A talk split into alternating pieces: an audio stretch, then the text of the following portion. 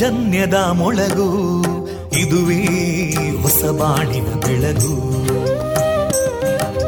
ಪಾಂಚಜನ್ಯದ ಮೊಳಗು ಇದುವೇ ಹೊಸ ಬಾಳಿನ ಬೆಳಗು, ಜನಮಾನಸವ ಅರಳಿಸುವಂತ ಜನಮಾನಸವ ಅರಳಿಸುವಂತ ವಿವೇಕವಾಣಿಯ ಮೊಳಗು, ಸುಖ ದುಃಖಗಳಿಗೆ ತಾಕೊರಳಾಗುವ ನೆಲ ಪ್ರೀತಿಯದಿ ಮೊಳಗು, ಇದುವೇ ಹೊಸ ಬಾಳಿನ ಬೆಳಗು, ಇದುವೇ ಪಾಂಚಜನ್ಯದ ಮೊಳಗು, ಇದುವೇ ಪಾಂಚಜನ್ಯದ ಮೊಳಗು.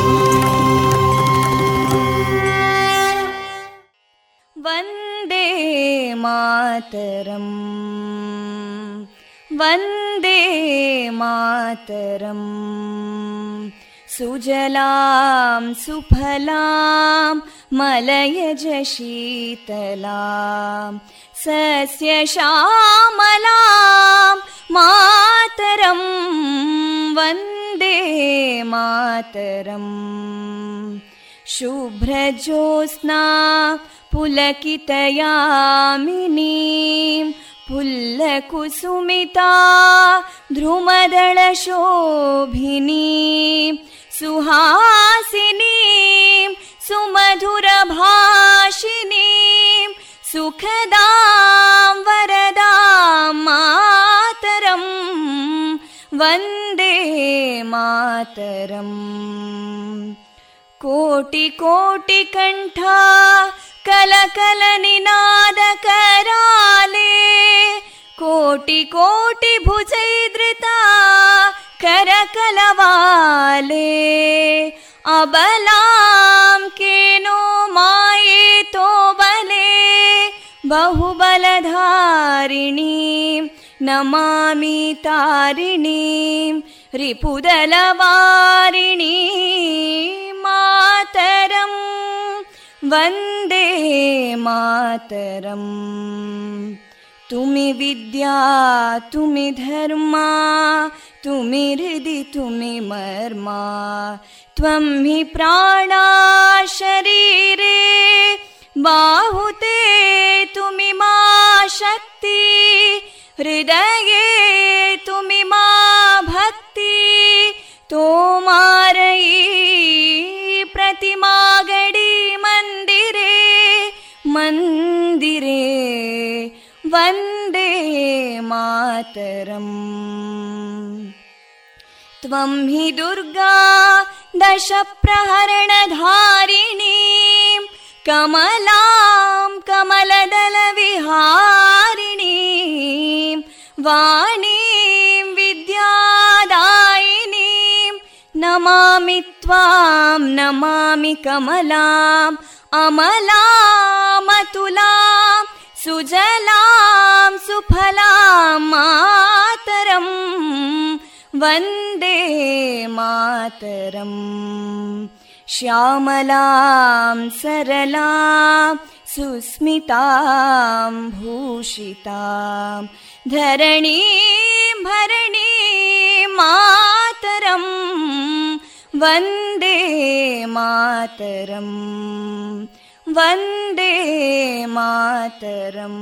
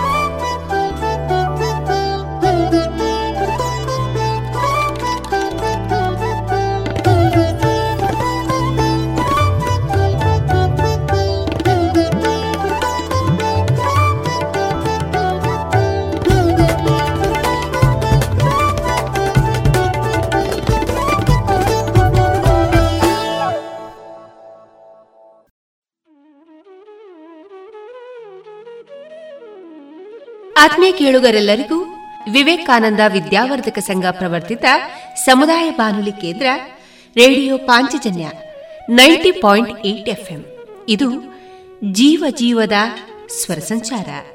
ಎಲ್ಲ ಕೇಳುಗರಿಗೂ ನಾನು ತೇಜಸ್ವಿ ರಾಜೇಶ್ ಮಾಡುವ ಪ್ರೀತಿಪೂರ್ವಕ ನಮಸ್ಕಾರಗಳು. ಪ್ರಿಯರೇ, ಇಂದಿನ ಶುಭ ದಿನ ಫೆಬ್ರವರಿ 2 ಬುಧವಾರ. ಈ ದಿನ ನಮ್ಮ ರೇಡಿಯೋ ಪಾಂಚಜನ್ಯ ನಿಲಯದಿಂದ ಪ್ರಸಾರಗೊಳ್ಳಲಿರುವ ಕಾರ್ಯಕ್ರಮಗಳ ವಿವರಗಳು ಇಂತಿದೆ. ಮೊದಲಿಗೆ ಭಕ್ತಿಗೀತೆಗಳು, ಮಾರುಕಟ್ಟೆದಾರಣೆ, ಶ್ರೀಮತಿ ಪುಷ್ಪಲತಾ ಅವರಿಂದ ಪಂಚತಂತ್ರದ ಕತೆ, ಸುಹಾಸಿನಿ ಕಾರ್ಯಕ್ರಮದಲ್ಲಿ ಶ್ರೀಮತಿ ಪ್ರಮೀಳಾ ರಾವ್ ಅವರೊಂದಿಗಿನ ಮಾತುಕತೆ, ನಾದವೈಭವದಲ್ಲಿ ಅಕ್ಷತಾ ದೇವಾಡಿಗ ಮತ್ತು ಬಳಗದವರಿಂದ ಸ್ಯಾಕ್ಸೋಫೋನ್ ವಾದನ, ಕೊನೆಯಲ್ಲಿ ಮಧುರಗಾನ ಪ್ರಸಾರಗೊಳ್ಳಲಿದೆ.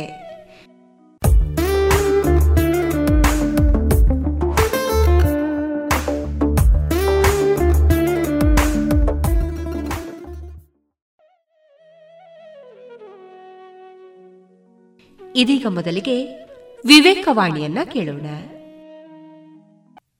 ಎಂದಿಗೂ ಎದೆಗುಂದದಿರಿ. ಊಟದಲ್ಲಿ, ಉಡಿಗೆಯಲ್ಲಿ, ವಿಶ್ರಾಂತಿಯಲ್ಲಿ, ಹಾಡುಗಾರಿಕೆಯಲ್ಲಿ, ಆಟೋಟಗಳಲ್ಲಿ, ಸುಖ ಸಂತೋಷಗಳಲ್ಲಿ ಅಥವಾ ಅನಾರೋಗ್ಯದಲ್ಲಿ ಕೂಡ ಸದಾ ಅತ್ಯುಚ್ಚ ನೈತಿಕ ಬಲವನ್ನೇ ವ್ಯಕ್ತಗೊಳಿಸಿರಿ. ಆಗಲೇ ನೀವು ಮಹಾಶಕ್ತಿ ಸ್ವರೂಪಿಣಿಯಾದ ಜಗನ್ಮಾತೆಯ ಕೃಪೆಗೆ ಪಾತ್ರರಾಗುವುದು.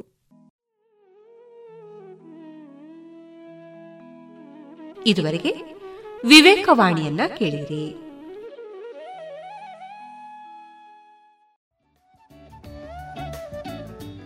ಓಯ್ ಶಾಂತಕ್ಕ, ದೂರ ಬಿದ್ದಾಡ್ಯಾರ ಅಂದ್ಯ ಪದ್ಮಕ್ಕ. ನನ್ನ ಪರ್ಬಲು ಬರಂದುಂಡತ ಐಕು ಪೂಜೆ ಸಾಮಾನ್ ದೆತ್ತೊಂದ್ ಬರ್ರೆ ಪಿದಾಡ್ದೆ. ಓ ಅಂದ ಓಲ್ ದೆತ್ತೊಂದುಲ್ಲರ ಎಂಕಿಲ ಕೆಲವು ಸಾಮಾನು ಬೋಡಿತ್ತನತ್ತೆ. ಹೋ ಅಂಚನ ಬಲೆ ಯಾನ್ ಚಂದು ಶೆಟ್ಟಿಗ್ ಪೋವೊಂದುಲ್ಲೆ. ಬೋಡಾತಿನ ಪೂಜೆ ಸಾಮಾನ್ ಮತ್ತ ಅವಲೇ ತಿಕ್ಕೊಂಡು ಪಾತ್ರೆ ಪಗಡೆಡ್ದು ಪತ್ತದು ದೀಪ, ಕಳಶ, ಜಾಗಟದ ಒಟ್ಟುಗು ಉಡುಗೊರೆ ಕೊರೆಲ ಬೋಡಾತಿನ ತಾಮ್ರ, ಹಿತ್ತಾಳೆ, ಕಂಚು, ಸ್ಟೀಲ್ ಬಾಜನ ಅವತ್ತಂದೆ ಒಳ್ಳಿದ ಶೋಪೀಸ್ ಅವಲೇ ತಿಕ್ಕೊಂಡು. ಓ ಮಸ್ತ ಐಟಮ್ ಉಂಡು ಅಂಚಂಡ. ಬೇಗ ಪೋಯ್ ಎಂಕ್ಲ ದಾದಾಣ ಸಾಮಾನು ಬೋಡಿತ್ತಂಡ ದೆತ್ತೊನ್ಮೆ. ಇನಿಯೇ ಭೇಟಿ ಕೊರ್ಲೆ ಎಂ ಚಂದು ಶೆಟ್ಟಿ, ಮುಖ್ಯ ರಸ್ತೆ, ಪುತ್ತೂರು.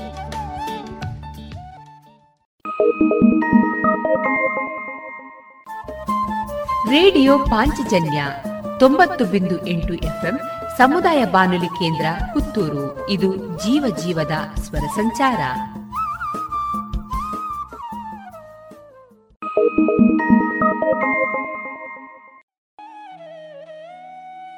ಇದೀಗ ಭಕ್ತಿಗೀತೆಗಳು ಪ್ರಸಾರಗೊಳ್ಳಲಿದೆ.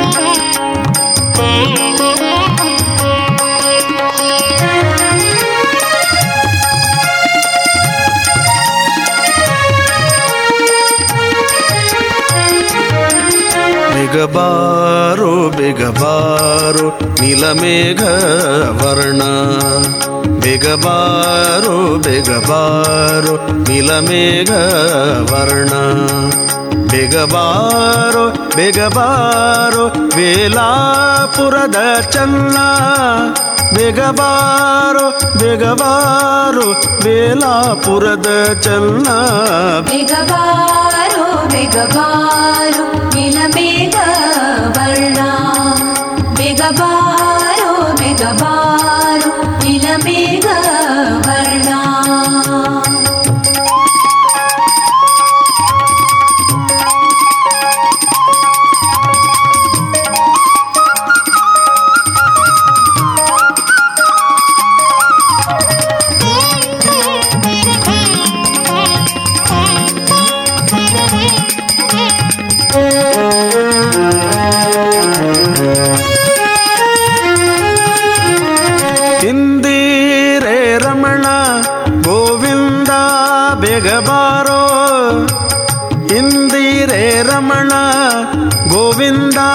ಬಿಗಬಾರೋ ನಂದನ ಕಂದ ಮುಕುಂದ ಬಿಗಬಾರೋ, ನಂದನ ಕಂದ ಮುಕುಂದ ಬೇಗಬಾರು ಬೇಗಬಾರು ಬೇಗಬಾರು ಇಲಮೇಘ ವರ್ಣ ಬೇಗಬಾರು ಬೇಗಬಾರು ಇಲಮೇಘ ವರ್ಣ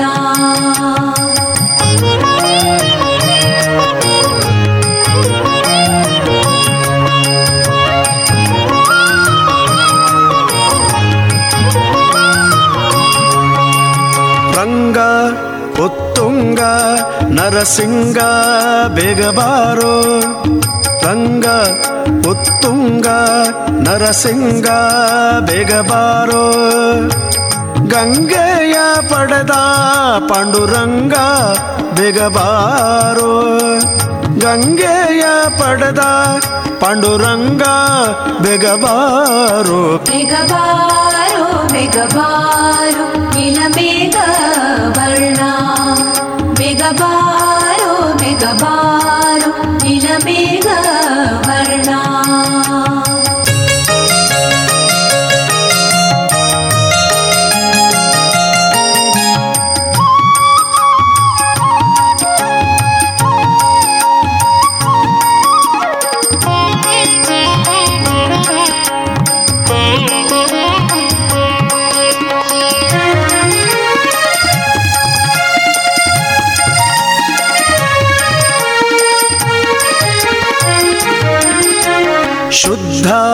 ಅಗರುದ್ಧ ಅನಿರುದ್ಧ ಬೇಗಬಾರೋ ಶುದ್ಧ ಅಗರುದ್ಧ ಅನಿರುದ್ಧ ಬೇಗಬಾರೋ ಹದ್ದನೇರಿದ ಪ್ರಸಿದ್ಧ ಬೇಗಬಾರೋ ಹದ್ದನೇರಿದ ಪ್ರಸಿದ್ಧ ಬೇಗಬಾರೋ ಬೇಗಬಾರೋ ಬೇಗಬಾರೋ ಇಲಮೇಘ ವರ್ಣ ಬೇಗಬಾರೋ ಬೇಗಬಾರೋ ಇಲಮೇಘ ವರ್ಣ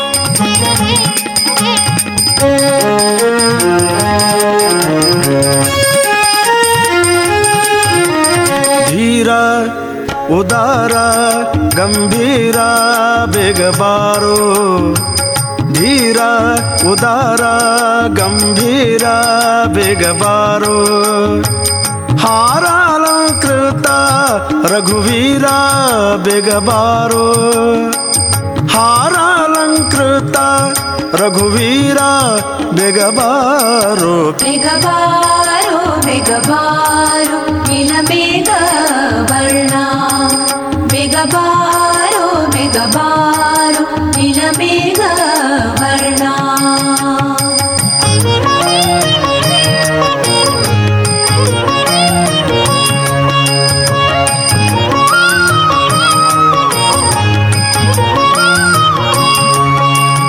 ಅಯ್ಯ ಸಹಯ್ಯ ವಿಜಯ್ಯ ಬೇಗಬಾರೋ ಅಯ್ಯ ಸಹಯ್ಯ ವಿಜಯ್ಯ ಬೇಗಬಾರೋ ಉರಗಾದ್ರಿ ವಾಸ ಹಯವದನ ಬೇಗಬಾರೋ ಉರಗಾದ್ರಿ ವಾಸ ಹಯವದನ ಬೇಗಬಾರೋ ಬೇಗಬಾರೋ ಬೇಗಬಾರೋ ನೀಲಮೇಘ ವರ್ಣ ಬೇಗಬಾರೋ ಬೇಗಬಾರೋ ನೀಲಮೇಘ ವರ್ಣ ಬೇಗಬಾರೋ ಬೇಗಬಾರೋ ವೇಲಾಪುರದ ಚನ್ನ ಬೇಗಬಾರೋ ಬೇಗಬಾರೋ ವೇಲಾಪುರದ ಚನ್ನ ಬೇಗಬಾರೋ ಬೇಗಬಾರೋ ನೀಲಮೇಘ ವರ್ಣ ಬೇಗಬಾರೋ ಬೇಗಬಾರೋ ನೀಲಮೇಘ ವರ್ಣ ನೀಲಮೇಘ ವರ್ಣ ನೀಲಮೇಘ ವರ್ಣ.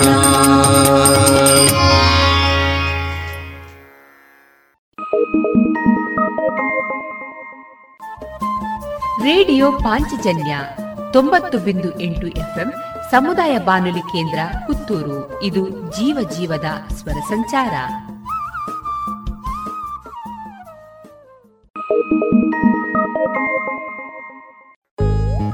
ದೇಶದ ಹೆಮ್ಮೆಯ ಬರೆಯೋಣ, ಸ್ವಾತಂತ್ರ್ಯದ ಉಸಿರಾಶ್ವಾಸಿಸೋಣ, ದೇಶದ ಹೆಮ್ಮೆಯ ಬೆಳೆಸೋಣ, ಭಾರತ ಗೌರವ ಬಾಳಿಸೋಣ. ಭಾರತದ 75ನೇ ಸ್ವಾತಂತ್ರ್ಯೋತ್ಸವದ ಪ್ರಯುಕ್ತ ಅಮೃತ್ ಮಹೋತ್ಸವದಲ್ಲಿ ದೇಶಭಕ್ತಿ ಗೀತೆ ಸ್ಪರ್ಧೆ ಆಯೋಜಿಸಲಾಗಿದೆ. ನೀವು ಈ ಸ್ಪರ್ಧೆಯಲ್ಲಿ ಭಾಗವಹಿಸಲು ಬಯಸುವಿರಾ? ಹೌದಾದ್ರೆ ಅಮೃತ್ ಮಹೋತ್ಸವ .nic.in ಹೆಸರನ್ನು ನೋಂದಾಯಿಸಿ. ಬೇಗನೆ ಬನ್ನಿ, ಲೇಖನಿ ಹಿಡಿದು ದೇಶದ ಹೆಮ್ಮೆಯ ಬೆರೆಸಿರಿ.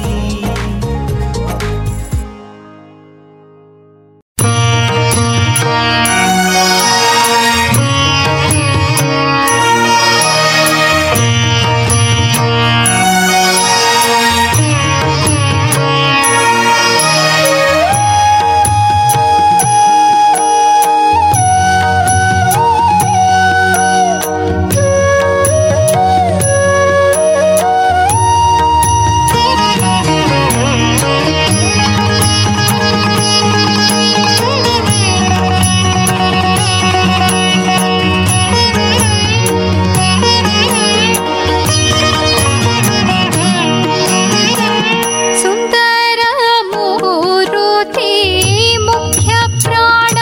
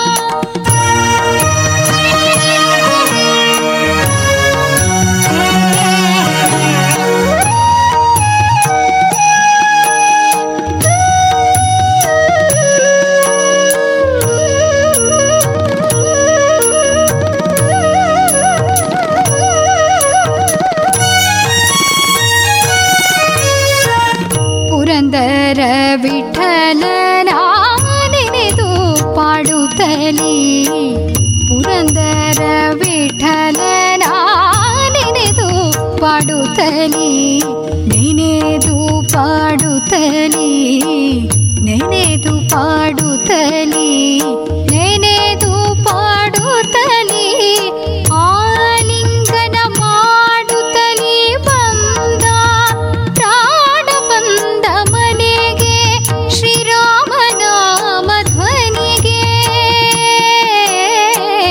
ಸುಂದರ ಮೂರುತಿ ಮುಖ್ಯ ಪ್ರಾಣ ಬಂದ ಮನೆಗೆ ಪ್ರಾಣ ಬಂದ ಮನೆಗೆ ಶ್ರೀರಾಮನಾಮ ಧ್ವನಿಗೆ ಸುಂದರ ಮೂರುತಿ ಮುಖ್ಯ ಪ್ರಾಣ ಬಂದ ಮನೆಗೆ ಪ್ರಾಣ ಬಂದ ಮನೆಗೆ ಶ್ರೀರಾಮನಾಮ ಧ್ವನಿಗೆ ಸುಂದರ ಮೂರುತಿ ಮುಖ್ಯ ಪ್ರಾಣ ಮುಖ್ಯ ಪ್ರಾಣ ಮುಖ್ಯ ಪ್ರಾಣ ಬಂದ ಮನೆಗೆ.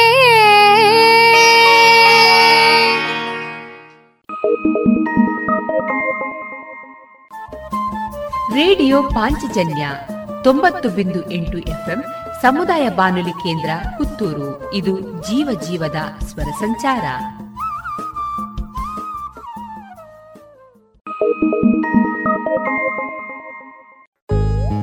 ದೇಶದ ಹೆಮ್ಮೆಯ ಬರೆಯೋಣ, ಸ್ವಾತಂತ್ರ್ಯದ ಉಸಿರಾಶ್ವಾಸಿಸೋಣ, ದೇಶದ ಹೆಮ್ಮೆಯ ಬೆಳೆಸೋಣ, ಭಾರತ ಗೌರವ ಬಾಳಿಸೋಣ. ಭಾರತದ 75ನೇ ಸ್ವಾತಂತ್ರ್ಯೋತ್ಸವದ ಪ್ರಯುಕ್ತ ಅಮೃತ್ ಮಹೋತ್ಸವದಲ್ಲಿ ದೇಶಭಕ್ತಿ ಗೀತೆ ಸ್ಪರ್ಧೆ ಆಯೋಜಿಸಲಾಗಿದೆ. ನೀವು ಈ ಸ್ಪರ್ಧೆಯಲ್ಲಿ ಭಾಗವಹಿಸಲು ಬಯಸುವಿರಾ? ಹೌದಾದ್ರೆ ಅಮೃತ್ ಮಹೋತ್ಸವ.NIC.in ಹೆಸರನ್ನು ನೋಂದಾಯಿಸಿ. ಬನ್ನಿ ಲೇಖನಿ ಹಿಡಿದು ದೇಶದ ಹೆಮ್ಮೆಯ ಬೆರೆಸಿರಿ.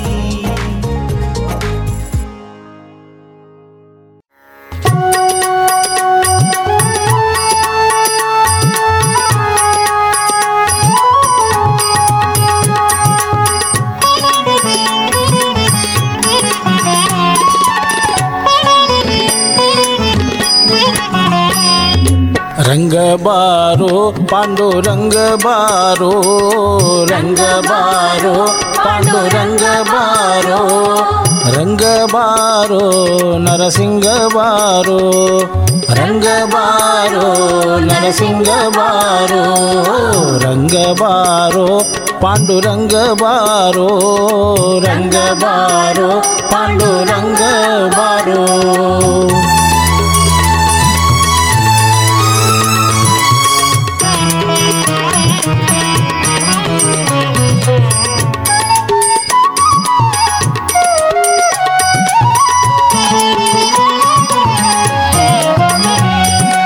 ಅಪ್ಪ ಬಾರೋ ತಿಮ್ಮಪ್ಪ ಬಾರೋ, ಅಪ್ಪ ಬಾರೋ ತಿಮ್ಮಪ್ಪ ಬಾರೋ, ಕಂದರ್ಪನಯ್ಯ ಕಂಚಿ ವರದ ಬಾರೋ, ಕಂದರ್ಪನಯ್ಯ ಕಂಚಿ ವರದ ಬಾರೋ, ರಂಗ ಬಾರೋ ಪಾಂಡುರಂಗ ಬಾರೋ, ರಂಗ ಬಾರೋ ಪಾಂಡುರಂಗ ಬಾರೋ.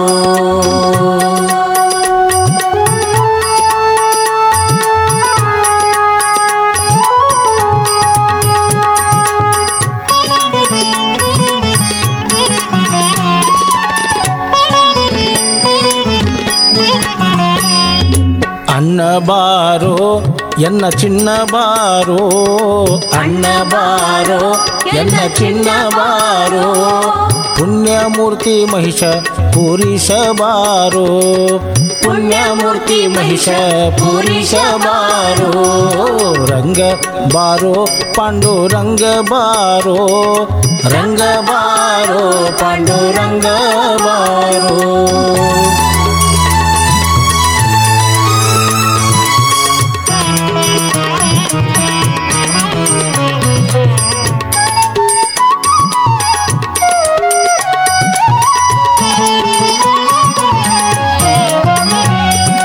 ವಿಷ್ಣು ಬಾರೋ ಉಡುಪಿ ಕೃಷ್ಣ ಬಾರೋ, ಕೃಷ್ಣವಾರೋ ಉಡುಪಿ ಕೃಷ್ಣವಾರೋ ಇಷ್ಟಮೂರ್ತಿ ಪುರಂದರ ವಿಠಲವಾರೋ ಇಷ್ಟಮೂರ್ತಿ ಪುರಂದರ ವಿಠಲವಾರೋ ರಂಗ ಬಾರೋ ಪಾಂಡುರಂಗ ಬಾರೋ ರಂಗ ಬಾರೋ ಪಾಂಡುರಂಗ ಬಾರೋ ರಂಗ ಬಾರೋ ನರಸಿಂಗ ಬಾರೋ ರಂಗ ಬಾರೋ ನರಸಿಂಗ ಬಾರೋ ರಂಗ ಬಾರೋ ನರಸಿಂಗ ಬಾರೋ ರಂಗ ಬಾರೋ ನರಸಿಂಗ ಬಾರೋ ರಂಗ ಬಾರೋ ನರಸಿಂಗ ಬಾರೋ ರಂಗ ಬಾರೋ ನರಸಿಂಗ ಬಾರೋ ರಂಗ ಬಾರೋ ನರಸಿಂಗ ಬಾರೋ.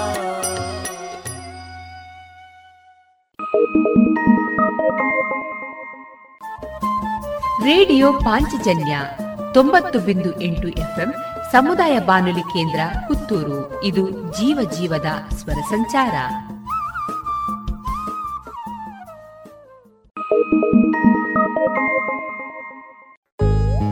ದೇಶದ ಹೆಮ್ಮೆಯ ಬರೆಯೋಣ, ಸ್ವಾತಂತ್ರ್ಯದ ಉಸಿರಾಶ್ವಾಸಿಸೋಣ, ದೇಶದ ಹೆಮ್ಮೆಯ ಬೆಳೆಸೋಣ, ಭಾರತ ಗೌರವ ಬಾಳಿಸೋಣ. ಭಾರತದ 75ನೇ ಸ್ವಾತಂತ್ರ್ಯೋತ್ಸವದ ಪ್ರಯುಕ್ತ ಅಮೃತ್ ಮಹೋತ್ಸವದಲ್ಲಿ ದೇಶಭಕ್ತಿ ಗೀತೆ ಸ್ಪರ್ಧೆ ಆಯೋಜಿಸಲಾಗಿದೆ. ನೀವು ಈ ಸ್ಪರ್ಧೆಯಲ್ಲಿ ಭಾಗವಹಿಸಲು ಬಯಸುವಿರಾ? ಹೌದಾದ್ರೆ ಅಮೃತ್ ಮಹೋತ್ಸವ.NIC.in ಹೆಸರನ್ನು ನೋಂದಾಯಿಸಿ. ಬನ್ನಿ ಲೇಖನಿ ಹಿಡಿದು ದೇಶದ ಹೆಮ್ಮೆಯ ಬೆರೆಸಿರಿ.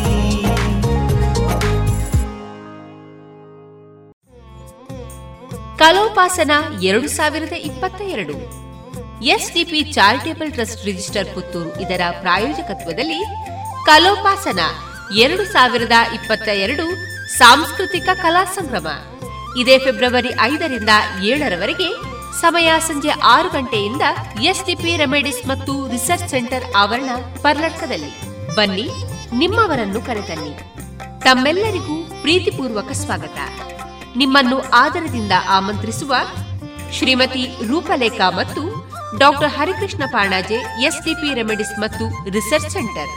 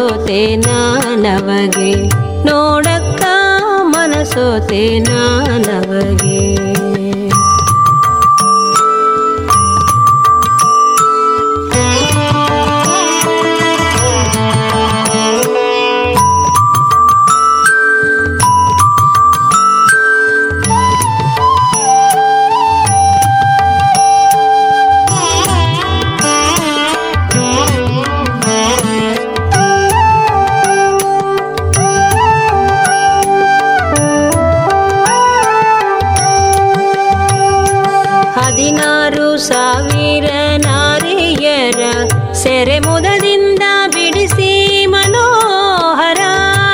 16,000 ನಾರಿಯರ ಸೆರೆಮುದದಿಂದ ಬಿಡಿಸಿ ಮನೋಹರ. ಅದಿತಿಯ ಕುಂಡಲ ಕಳಿಸಿದ ಹರ ವಿಧಿಸೂರ ನೃಪರನು ಸಲಹಿದ. ಹಕ್ಕಿಯ ಹೆಗಲೇರಿ ಬಂದವಗೆ ನೋಡಕ್ಕ ಮನಸೋತೆ ನಾನವಗೆ, ನೋಡಕ್ಕ ಮನಸೋತೆ ನಾನವಗೆ.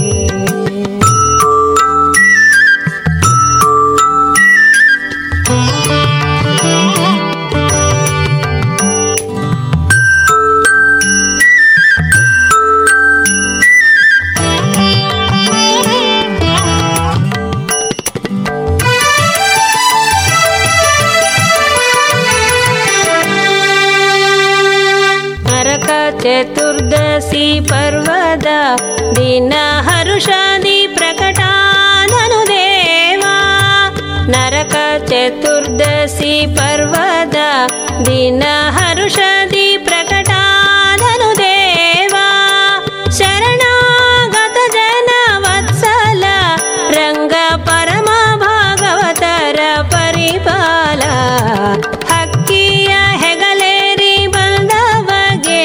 ನೋಡಕ್ಕ ಮನಸೋತೆ ನಾನವಗೆ, ನೋಡಕ್ಕ ಮನಸೋತೆ ನಾನವಗೆ.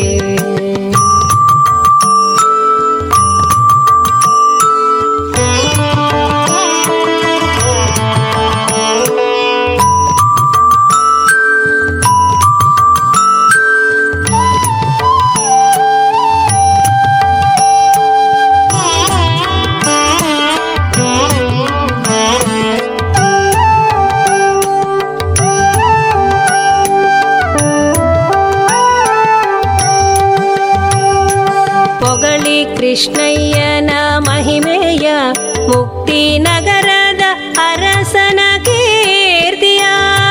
ಪೊಗಳಿ ಕೃಷ್ಣಯ್ಯನ ಮಹಿಮೆಯ ಮುಕ್ತಿ ನಗರದ ಅರಸನ ಕೀರ್ತಿಯ. ಜಗದೀಶ ಪ್ರಸನ್ನ ವೆಂಕಟೇಶನು ಭಕ್ತರ ಗಹರಿ ಶತಕೋಟಿ ಪ್ರಕಾಶನು.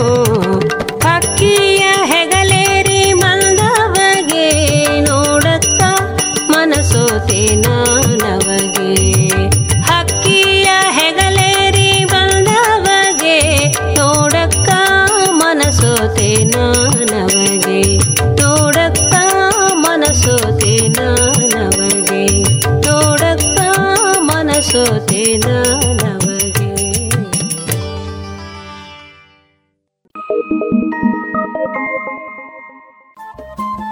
ರೇಡಿಯೋ ಪಾಂಚಜನ್ಯ 90.8 FM ಸಮುದಾಯ ಬಾನುಲಿ ಕೇಂದ್ರ ಪುತ್ತೂರು. ಇದು ಜೀವ ಜೀವದ ಸ್ವರ ಸಂಚಾರ.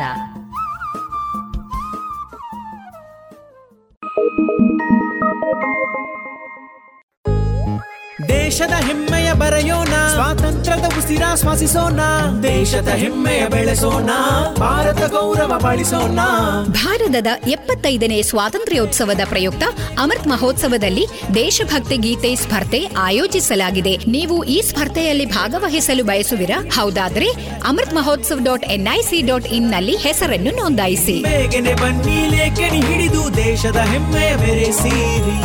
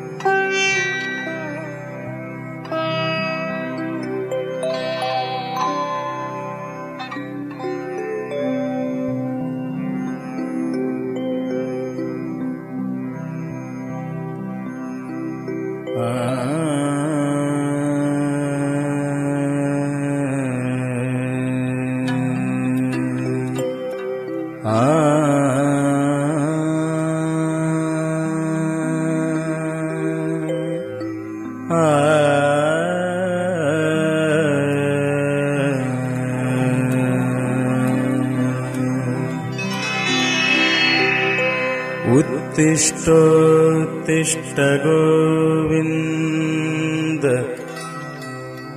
ಉತ್ತಿಷ್ಟ ಗರುಡಧ್ವಜ ಉತ್ತಿಷ್ಟ ಕಮಲಾಕಾಂತ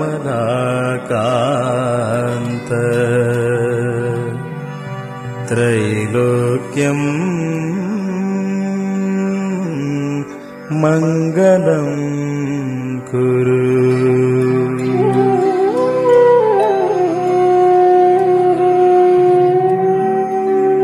ಶಾಂತಾಕಾರಂ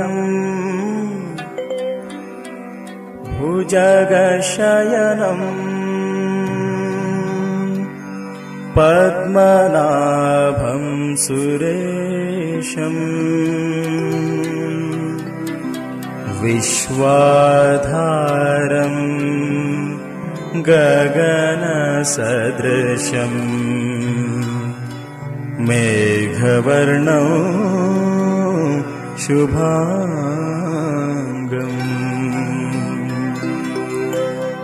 ಲಕ್ಷ್ಮೀಕಾಂತಂ ಕಮಲನಯನಂ ಯೋಗಿಭಿರ್ಧ್ಯಾನಗಮ್ಯಂ ವಂದೇ ವಿಷ್ಣುಂ ಭವಭಯಹರಂ ಸರ್ವಲೋಕೈಕನಾಥಂ.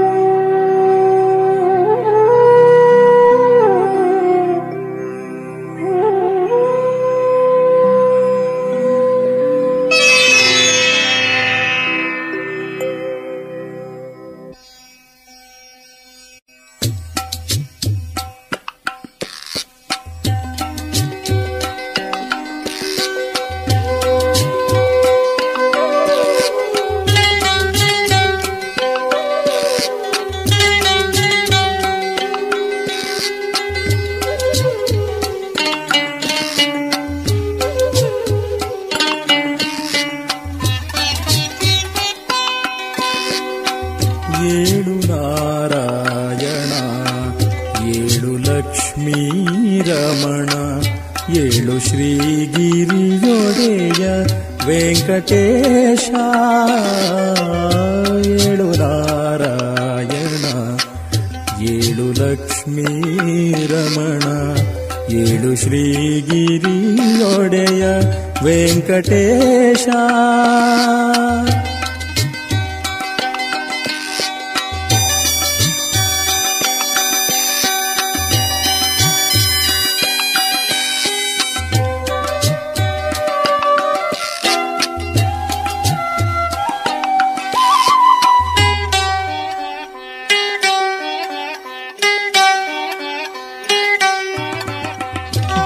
ಸರೆಲ್ಲರೂ ಬಂದು ಧೂಳಿ ದರುಶನಗೊಂಡು ಲೇಸಾಗಿ ತಾಳ ದಂಡಿಗೆಯ ಪಿಡಿದು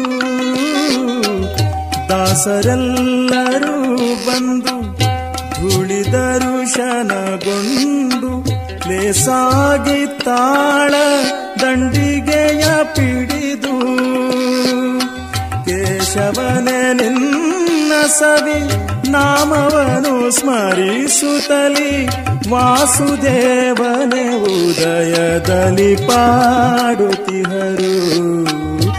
ಏಳು ನಾರಾಯಣ ಏಳು ಲಕ್ಷ್ಮೀ ರಮಣ ಏಳು ಶ್ರೀಗಿರಿಯೊಡೆಯ ವೆಂಕಟೇಶ ಏಳು ನಾರಾಯಣ ಏಳು ಲಕ್ಷ್ಮೀ ರಮಣ ಏಳು ಶ್ರೀಗಿರಿಯೊಡೆಯ ವೆಂಕಟೇಶ.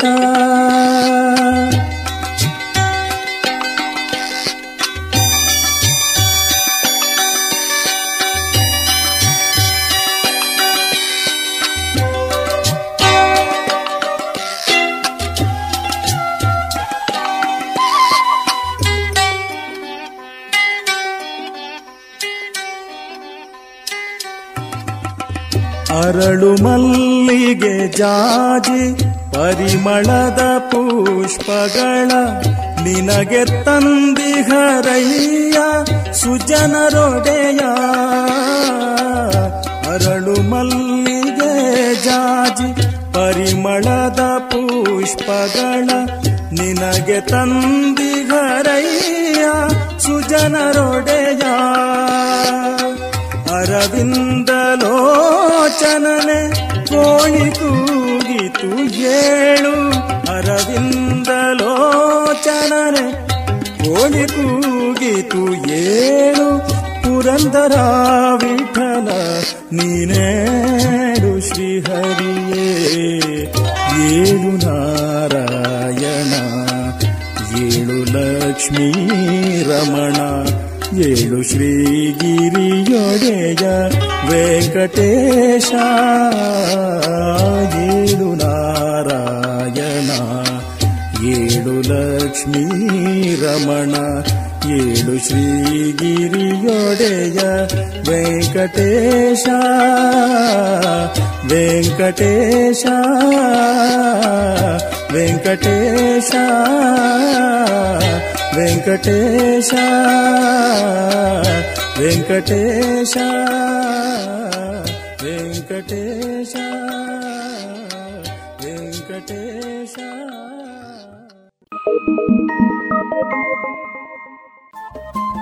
ರೇಡಿಯೋ ಪಾಂಚಜನ್ಯ 90.8 FM ಸಮುದಾಯ ಬಾನುಲಿ ಕೇಂದ್ರ ಪುತ್ತೂರು. ಇದು ಜೀವ ಜೀವದ ಸ್ವರ ಸಂಚಾರ.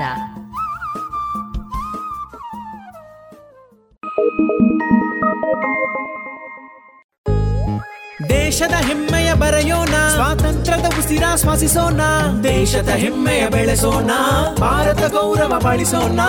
ಭಾರತದ 75ನೇ ಸ್ವಾತಂತ್ರ್ಯೋತ್ಸವದ ಪ್ರಯುಕ್ತ ಅಮೃತ್ ಮಹೋತ್ಸವದಲ್ಲಿ ದೇಶಭಕ್ತಿ ಗೀತೆ ಸ್ಪರ್ಧೆ ಆಯೋಜಿಸಲಾಗಿದೆ. ನೀವು ಈ ಸ್ಪರ್ಧೆಯಲ್ಲಿ ಭಾಗವಹಿಸಲು ಬಯಸುವಿರಾ? ಹೌದಾದ್ರೆ ಅಮೃತ್ ಮಹೋತ್ಸವ .nic.in ನಲ್ಲಿ ಹೆಸರನ್ನು ನೋಂದಾಯಿಸಿ. ಬೇಗನೆ ಬನ್ನಿ, ಲೇಖನಿ ಹಿಡಿದು ದೇಶದ ಹೆಮ್ಮೆಯ ಬೆರೆಸಿರಿ.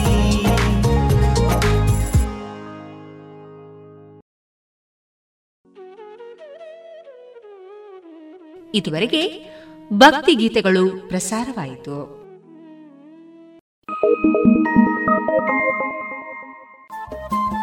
ರೇಡಿಯೋ ಪಾಂಚಜನ್ಯ 90.8 FM ಸಮುದಾಯ ಬಾನುಲಿ ಕೇಂದ್ರ ಪುತ್ತೂರು. ಇದು ಜೀವ ಜೀವದ ಸ್ವರ ಸಂಚಾರ.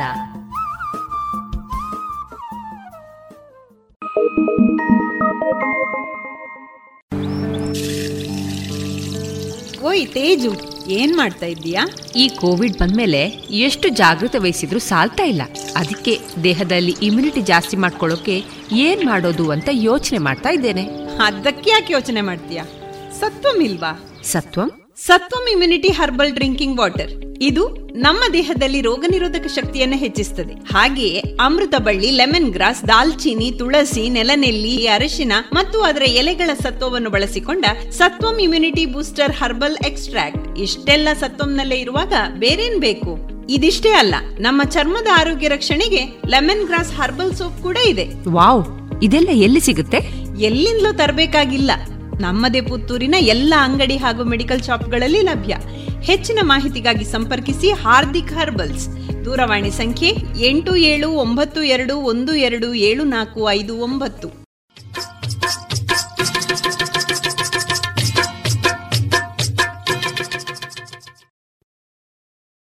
ಮಾರುಕಟ್ಟೆ ಧಾರಣೆ ಇಂತಿದೆ. ಹೊಸ ಅಡಿಕೆ 375 ರಿಂದ 450, ಹಳೆ ಅಡಿಕೆ 470 ರಿಂದ 530, ಡಬಲ್ ಚೋಲ್ 485 ರಿಂದ 535, ಹಳೆ ಪಟೋರ 380 ರಿಂದ 444, ಹೊಸ ಪಟೋರ 320 ರಿಂದ 385, ಹಳೆ ಉಳ್ಳಿಗಡ್ಡೆ 250 ರಿಂದ 270, ಹೊಸ ಉಳ್ಳಿಗಡ್ಡೆ 150 ರಿಂದ 255, ಹಳೆ ಕರಿಗೊಟ್ಟು 250 ರಿಂದ 275, ಹೊಸ ಕರಿಗೊಟ್ಟು 200 ರಿಂದ 265, ಕಾಳುಮೆಣಸು 390 ರಿಂದ 480, ಒಣಕೊಕ್ಕೋ 140 ರಿಂದ 183, ಹಸಿಕೊಕ್ಕೋ 40 ರಿಂದ 55. ರಬ್ಬರ್ ಧಾರಣೆ ಗ್ರೇಡ್ RSS 4 ₹162.50, RSS 5 ₹155.50, ಲಾಟ್ 152 ರೂಪಾಯಿ 50 ಪೈಸೆ, ಸ್ಕ್ರಾಪ್ 94 106 ರೂಪಾಯಿ.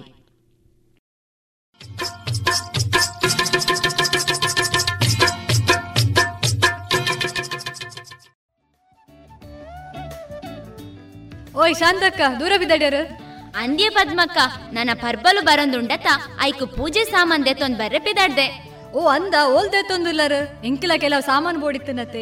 ಹೋ ಅಂಚನ ಬಲೆ ಯಾನ್ ಚಂದು ಶೆಟ್ಟಿಗ್ ಪೋವೊಂದುಲ್ಲೆ ಬೋಡಾತಿನ ಪೂಜೆ ಸಾಮಾನ್ ಮತ್ತ ಅವಲೇ ತಿಕ್ಕೊಂಡು ಪಾತ್ರೆ ಪಗಡೆಡ್ದು ಪತ್ತದು ದೀಪ ಕಳಶ ಜಾಗಟದ ಒಟ್ಟುಗು ಉಡುಗೊರೆ ಕೊರೆಲ ಬೋಡಾತಿನ ತಾಮ್ರ ಹಿತ್ತಾಳೆ ಕಂಚು ಸ್ಟೀಲ್ ಬಾಜನ ಅವ ತಂದೆ ಒಳ್ಳಿದ ಶೋಪೀಸ್ಲ ಅವಲೇ ತಿಕ್ಕೊಂಡು.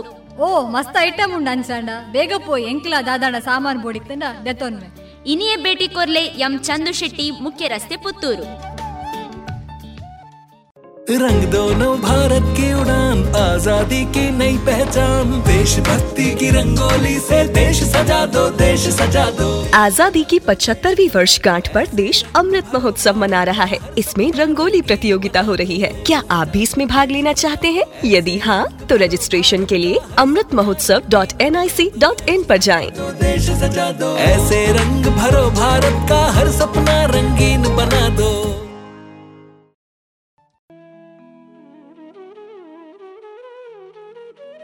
ಇನ್ನು ಮುಂದೆ ಶ್ರೀಮತಿ ಪುಷ್ಪಲತಾ ಅವರಿಂದ ಪಂಚತಂತ್ರದ ಕಥೆಯನ್ನ ಕೇಳೋಣ.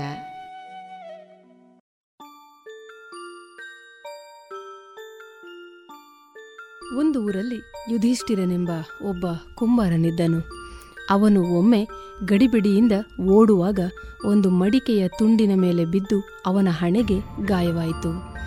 ಮೂಢನಾದ ಕುಂಬಾರನು ತಕ್ಕ ವೇಳೆಗೆ ಯೋಗ್ಯ ಉಪಚಾರವನ್ನು ಮಾಡದ್ದರಿಂದ ಅದು ಕೀವಾಗಿ ದೊಡ್ಡದಾಯಿತು. ಮುಂದೆ ವೈದ್ಯರ ಉಪಚಾರದಿಂದ ಗಾಯವು ಕಡಿಮೆಯಾದರೂ ಹಣೆಯ ಮೇಲೆ ದೊಡ್ಡದೊಂದು ಕಲೆ ಮಾತ್ರ ಹಾಗೆಯೇ ಉಳಿಯಿತು. ಕೆಲವು ದಿವಸಗಳ ನಂತರ ಆ ದೇಶದಲ್ಲಿ ದೊಡ್ಡ ಬರ ಬಂತು. ಸುಮಾರು ಸಮಯದಿಂದ ಮಳೆಯಾಗದ್ದರಿಂದ ಕೆರೆ ಬಾವಿಗಳೆಲ್ಲ ಬತ್ತಿ ಹೋದವು. ಕುಡಿಯುವ ನೀರು ಸಹ ಜನರಿಗೆ ದೊರೆಯುವುದು ದುರ್ಲಭವಾಯಿತು. ತುತ್ತು ಅನ್ನಕ್ಕಾಗಿ ಜನರು ಗೋಳಾಡಲು ಪ್ರಾರಂಭಿಸಿದರು. ಕಡೆಗೆ ಬಹಳ ಜನರು ತಮ್ಮ ದೇಶವನ್ನು ಬಿಟ್ಟು ಪರದೇಶಕ್ಕೆ ಗುಳೆ ಹೊರಟರು. ಕುಂಬಾರನೂ ತನ್ನ ಗ್ರಾಮವಾಸಿಗಳೊಂದಿಗೆ ಗುಳೆ ಹೊರಟು ಆತ್ಮಪುರವೆಂಬ ಪಟ್ಟಣಕ್ಕೆ ಹೋದನು.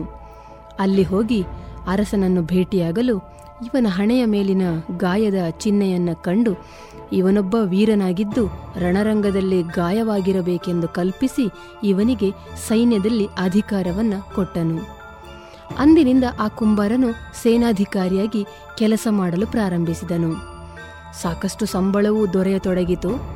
ಆದರೆ ಇವನ ಕೈಯೊಳಗಿನ ಅಧಿಕಾರಿಗಳಿಗೆ ಇವನ ಮೂರ್ಖತನವು ನಿಧಾನವಾಗಿ ತಿಳಿಯತೊಡಗಿತು. ಆದರೂ ಅವರು ಅರಸನಿಗೆ ಹೆದರಿಕೊಂಡು ಅವನ ಮುಂದೆ ವಿಷಯವನ್ನು ಹೇಳದೆ ಮುಚ್ಚಿಕೊಂಡು ಕುಳಿತಿದ್ದರು. ಒಮ್ಮೆ ಆ ರಾಜ್ಯದ ಮೇಲೆ ಶತ್ರುಗಳು ದಾಳಿ ಮಾಡಿದರು. ಗಡಿ ಪ್ರದೇಶದಲ್ಲಿದ್ದ ಗ್ರಾಮಗಳನ್ನು ಸುಲಿದರು. ಎಷ್ಟೋ ಜನರನ್ನು ಕೊಂದರು. ದನಕರುಗಳನ್ನು ಓಡಿಸಿಕೊಂಡು ಹೋದರು. ಗಡಿ ಪ್ರದೇಶದ ಮಾಂಡಲಿಕನು ಆ ಸುದ್ದಿಯನ್ನೆಲ್ಲ ಈ ಅರಸನಿಗೆ ಬರೆದು ತಿಳಿಸಿ ಆದಷ್ಟು ಬೇಗ ಸೈನ್ಯದೊಂದಿಗೆ ಬರಬೇಕೆಂದು ವಿನಂತಿ ಮಾಡಿಕೊಂಡನು.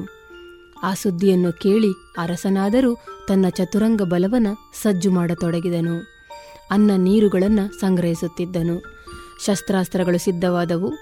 ಮಾರ್ಗಗಳು ಸರಿ ಮಾಡಲ್ಪಟ್ಟವು. ಆ ಕಾಲಕ್ಕೆ ರಾಜನು ಅಧಿಕಾರಿಗಳನ್ನು ನೇಮಿಸಿ ಈ ಕುಂಬಾರನನ್ನು ಕರೆದು, ಅಯ್ಯ ವೀರ ಶಿರೋಮಣಿಯೇ, ರಣರಂಗವು ಸಮೀಪಿಸಿತು. ನಿನ್ನ ಹಣೆಯ ಮೇಲಿನ ಗಾಯದ ಕಲೆಯನ್ನು ನೋಡಿದರೆ ನೀನು ಮಹಾವೀರಾಧಿವೀರನಂತೆ ಕಾಣುತ್ತಿರುವೆ. ನೀನು ಯಾವ ಅಧಿಕಾರವನ್ನು ವಹಿಸಬಲ್ಲೆ? ಇಂದಿನವರೆಗೆ ನೀನು ನಮ್ಮ ಸಂಬಳವನ್ನು ತಿಂದಿರುವೆ. ಅದಕ್ಕೆ ಯೋಗ್ಯ ಕಾರ್ಯವನ್ನು ನಿರ್ವಹಿಸಿ ಋಣಮುಕ್ತನಾಗು. ಈಗ ನಿನಗೆ ಯಾವ ಅಧಿಕಾರ ಬೇಕು ಹೇಳು ಅಂದನು. ದಂಡಾಳುಗಳ ಗಡಿಬಿಡಿಯನ್ನು, ಶಸ್ತ್ರಾಸ್ತ್ರಗಳ ಸಂಗ್ರಹವನ್ನು ನೋಡಿ ಭಯಭೀತನಾದ ಕುಂಬಾರನು ಪ್ರತ್ಯಕ್ಷವಾಗಿ ರಣಾಂಗಣವನ್ನು ಕಂಡು ಮರಣ ಭೀತಿಯಿಂದ ತತ್ತರಿಸಿದನು. ಅಂದೇ ರಾತ್ರಿಯಲ್ಲಿ ತನ್ನ ಗ್ರಾಮಕ್ಕೆ ಓಡಿ ಹೋಗಬೇಕೆಂದು ಆಲೋಚಿಸಿದನು. ಆದರೆ ಆ ಗ್ರಾಮ ಆಗಲಿಕ್ಕಿಲ್ಲವೆಂದು ಆಲೋಚಿಸಿ ಮೊದಲೇ ತನ್ನ ನಿಜಸ್ಥಿತಿಯನ್ನು ಅರಸನ ಮುಂದೆ ಹೇಳಿದ್ದರೆ ಇಂತಹ ವಿಪತ್ತಿನಲ್ಲಿ ತಾನು ಸಿಕ್ಕಿ ಹಾಕಿಕೊಳ್ಳುತ್ತಿರಲಿಲ್ಲವೆಂದು ತಿಳಿದು ಈಗಲಾದರೂ ನಿಜ ಸಂಗತಿಯನ್ನು ತಿಳಿಸಿ ಜೀವದಿಂದ ಪಾರಾಗಬೇಕೆಂದು ನಿಶ್ಚಯಿಸಿ ಅರಸನ ಬಳಿಗೆ ಬಂದು, ಪ್ರಭುಗಳೇ, ನಾನು ನಿಜವಾಗಿಯೂ ವೀರನಲ್ಲ, ನಾನು ಹುಟ್ಟ ಕುಂಬಾರನು. ಒಮ್ಮೆ ನಾನು ಜಾರಿ ಹಂಚಿನ ಮೇಲೆ ಬಿದ್ದಾಗ ಆದ ಗಾಯದ ಕಲೆ ಇದು. ನಾನು ಯಾವ ಯುದ್ಧವನ್ನು ನೋಡಿಲ್ಲ ಮತ್ತು ಮಾಡಿಲ್ಲ. ಯುದ್ಧದ ವಾತಾವರಣ ಇಲ್ಲದ್ದರಿಂದ ನಡೆದಷ್ಟು ದಿವಸ ಸಂಬಳ ಸಿಗಲೆಂದು ಸುಮ್ಮನಿದ್ದೆನು. ಇದು ನನ್ನ ನಿಜ ಸಂಗತಿ ಎಂದು ಭಿನ್ನಯಿಸಿದನು. ರಣವಾರ್ತೆಯಿಂದ ವ್ಯಗ್ರನಾದ ಅರಸ ಈ ಸುದ್ದಿಯನ್ನು ಕೇಳಿ ಅವನ ಅಂಗಾಲಿನ ಸಿಟ್ಟು ನಡು ನೆತ್ತಿಗೇರಿತು. ಸಿಟ್ಟಿನ ಭರದಲ್ಲಿ ಅವನನ್ನು ಕಡಿದು ಹಾಕಬೇಕೆಂದು ಆಲೋಚಿಸಿದನು. ಆದರೆ ಅದರಲ್ಲಿ ಮುಖ್ಯವಾಗಿ ತನ್ನದೇ ತಪ್ಪಿರುವುದರಿಂದ ನಾಚಿಕೊಂಡವನಾಗಿ ತನ್ನ ಆಳುಗಳನ್ನು ಕರೆದು, ಎಲೈ ಸೇವಕರೇ, ಇವನನ್ನು ಹೊರಗೆ ದಬ್ಬಿರಿ, ಬೆನ್ನ ಮೇಲೆ ಸರಿಯಾಗಿ ಒದೆಯಿರಿ. ಇಂತಹವನಿಂದ ಏನೂ ಉಪಯೋಗವಿಲ್ಲ, ಇವನನ್ನು ಈ ಕೂಡಲೇ ಹೊರಗೆ ಹಾಕಿ ಎಂದು ಸೇವಕರಿಗೆ ಆಜ್ಞಾಪಿಸಿದನು. ಆಗ ಕುಂಬಾರನು ನಮ್ರಭಾವದಿಂದ ಅರಸನನ್ನು ಕುರಿತು, ದೊರೆಗಳು ನನ್ನ ಮೇಲೆ ಅಷ್ಟು ಸಿಟ್ಟಾಗಬಾರದು, ನಾನು ರಣರಂಗದಲ್ಲಿ ಗಂಡುಗಲಿಯಂತೆ ಹೋರಾಡಬಲ್ಲೆನು ಅಂದನು. ಅವನ ಮಾತನ್ನು ಕೇಳಿ ಅರಸನು, ಹೌದಪ್ಪ ಹೌದು, ನಿಜವಾಗಿಯೂ ನೀನು ಕಡುಗಲಿಯಾಗಿರುವೆ. ಆದರೆ ನಿನ್ನನ್ನು ನೋಡಿದರೆ ನನಗೆ ನರಿಮರಿಯ ಕಥೆಯು ನೆನಪಾಗುತ್ತದೆ. ಆನೆಯನ್ನು ಕೊಲ್ಲಲಾರದ ವಂಶದಲ್ಲಿ ಹುಟ್ಟಿದ ನರಿಮರಿಯಂತೆಯೇ ನೀನಾದರೂ ರಣಾಂಗಣವನ್ನು ನೋಡದಿದ್ದ ವಂಶದಲ್ಲಿ ಜನಿಸಿರುವೆ.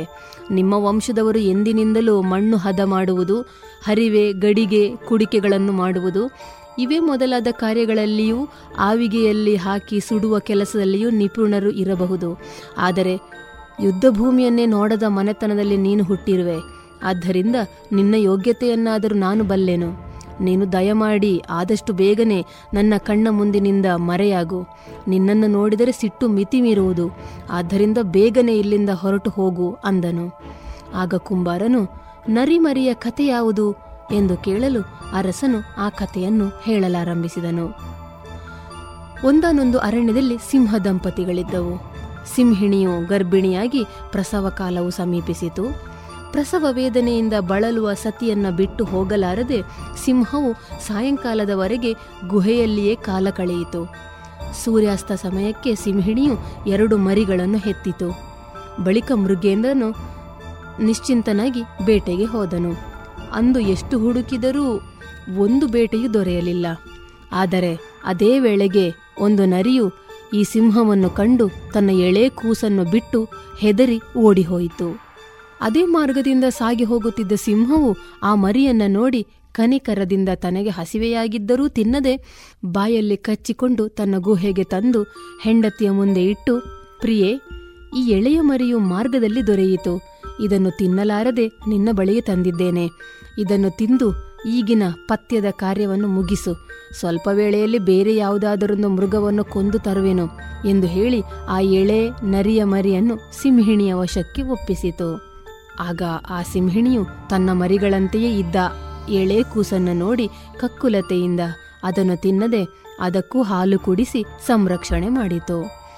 ಕೆಲ ವೇಳೆಯ ನಂತರ ಸಿಂಹವು ಒಂದು ಆನೆಯನ್ನು ಕೊಂದು ಅದರ ದೇಹವನ್ನು ತರಲು ದಂಪತಿಗಳೆರಡೂ ಆನಂದದಿಂದ ಭೋಜನ ಮಾಡಿದವು.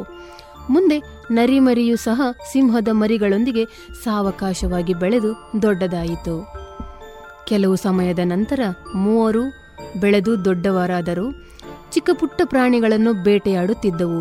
ಹೀಗೆ ಕಾಲವು ಸಾಗಲು ಒಂದು ದಿವಸ ಒಂದು ಮದ್ದಾನೆಯು ಅವುಗಳ ಕಣ್ಣಿಗೆ ಬಿತ್ತು. ಆಗ ಸಿಂಹದ ಮರಿಗಳು ನರಿಮರಿಯನ್ನು ಕುರಿತು, ಅಣ್ಣ, ಇಂದು ಒಳ್ಳೆ ಸುಯೋಗವೂ ಒದಗಿದೆ. ನಮ್ಮ ವೈರಿಯು ಎದುರಾಗಿದ್ದಾನೆ. ಹೇಗಿದ್ದರೂ ನಾವು 3 ಇದ್ದೇವೆ.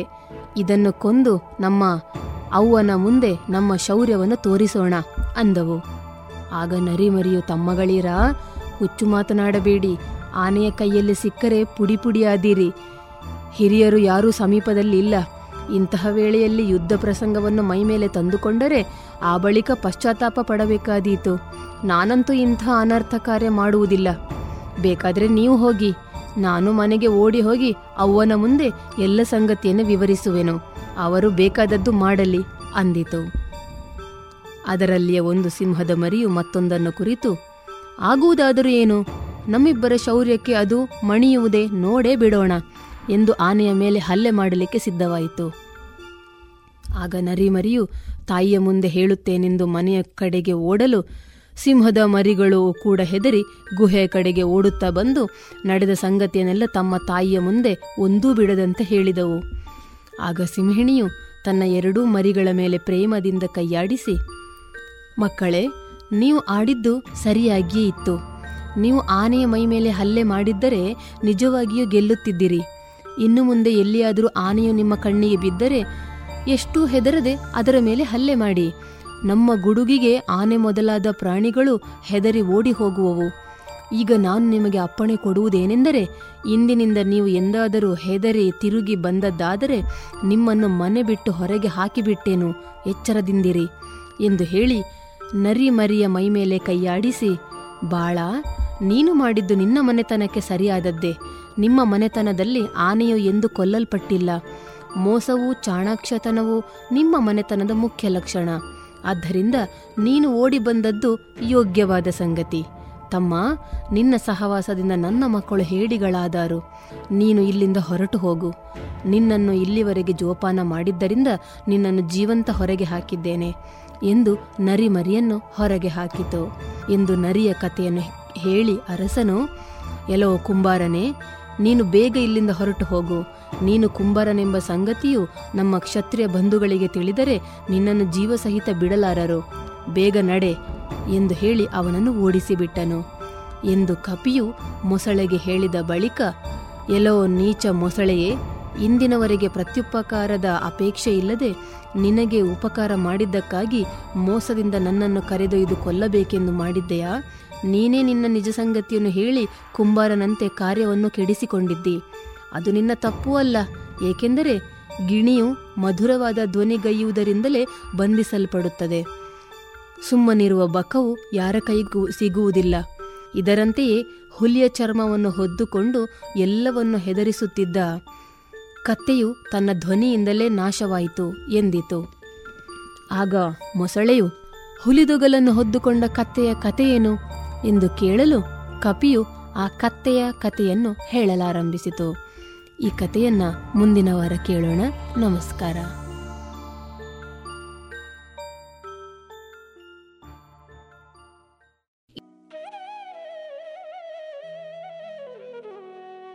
ಇದುವರೆಗೆ ಶ್ರೀಮತಿ ಪುಷ್ಪಲತಾ ಅವರಿಂದ ಪಂಚತಂತ್ರದ ಕಥೆಯನ್ನ ಕೇಳಿದರೆ.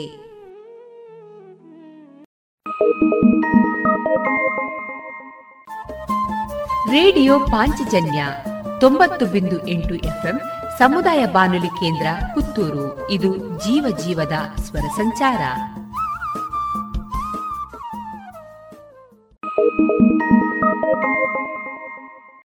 ಸುಮಧುರ ಕ್ಷಣಗಳನ್ನು ಎಂದು ಅವಿಸ್ಮರಣೀಯಗೊಳಿಸಲು ಪರಿಶುದ್ಧ ಚಿನ್ನಾಭರಣಗಳು ಮುಳಿಯಾ ಜುವೆಲ್ಸ್ ನಲ್ಲಿ. ಎಲ್ಲಿಯೂ ಸಿಗದಂತಹ ಅತ್ಯುನ್ನತ ಡಿಸೈನ್ಸ್, ಬೇಕಾದಷ್ಟು ಕಲೆಕ್ಷನ್ಸ್, ಸೆಲೆಕ್ಷನ್ಸ್. ಚಿನ್ನ, ಬೆಳ್ಳಿ, ವಜ್ರಾಭರಣಗಳ ಖರೀದಿಗೆ ಭೇಟಿ ಕೊಡಿ ಮುಳಿಯಾ ಜುವೆಲ್ಸ್, ಪುತ್ತೂರು, ಮಡಿಕೇರಿ, ಗೋಣಿಕೊಪ್ಪಲು, ಬೆಳ್ತಂಗಡಿ, ಬೆಂಗಳೂರು. ಶುದ್ಧತೆಯನ್ನು ಮೀರಿದ ಪರಿಪೂರ್ಣತೆಯಡೆಗೆ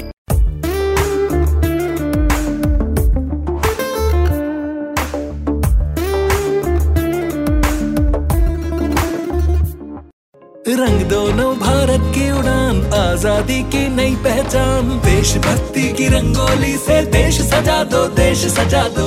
आजादी की 75वीं वर्षगांठ पर देश अमृत महोत्सव मना रहा है. इसमें रंगोली प्रतियोगिता हो रही है. क्या आप भी इसमें भाग लेना चाहते हैं?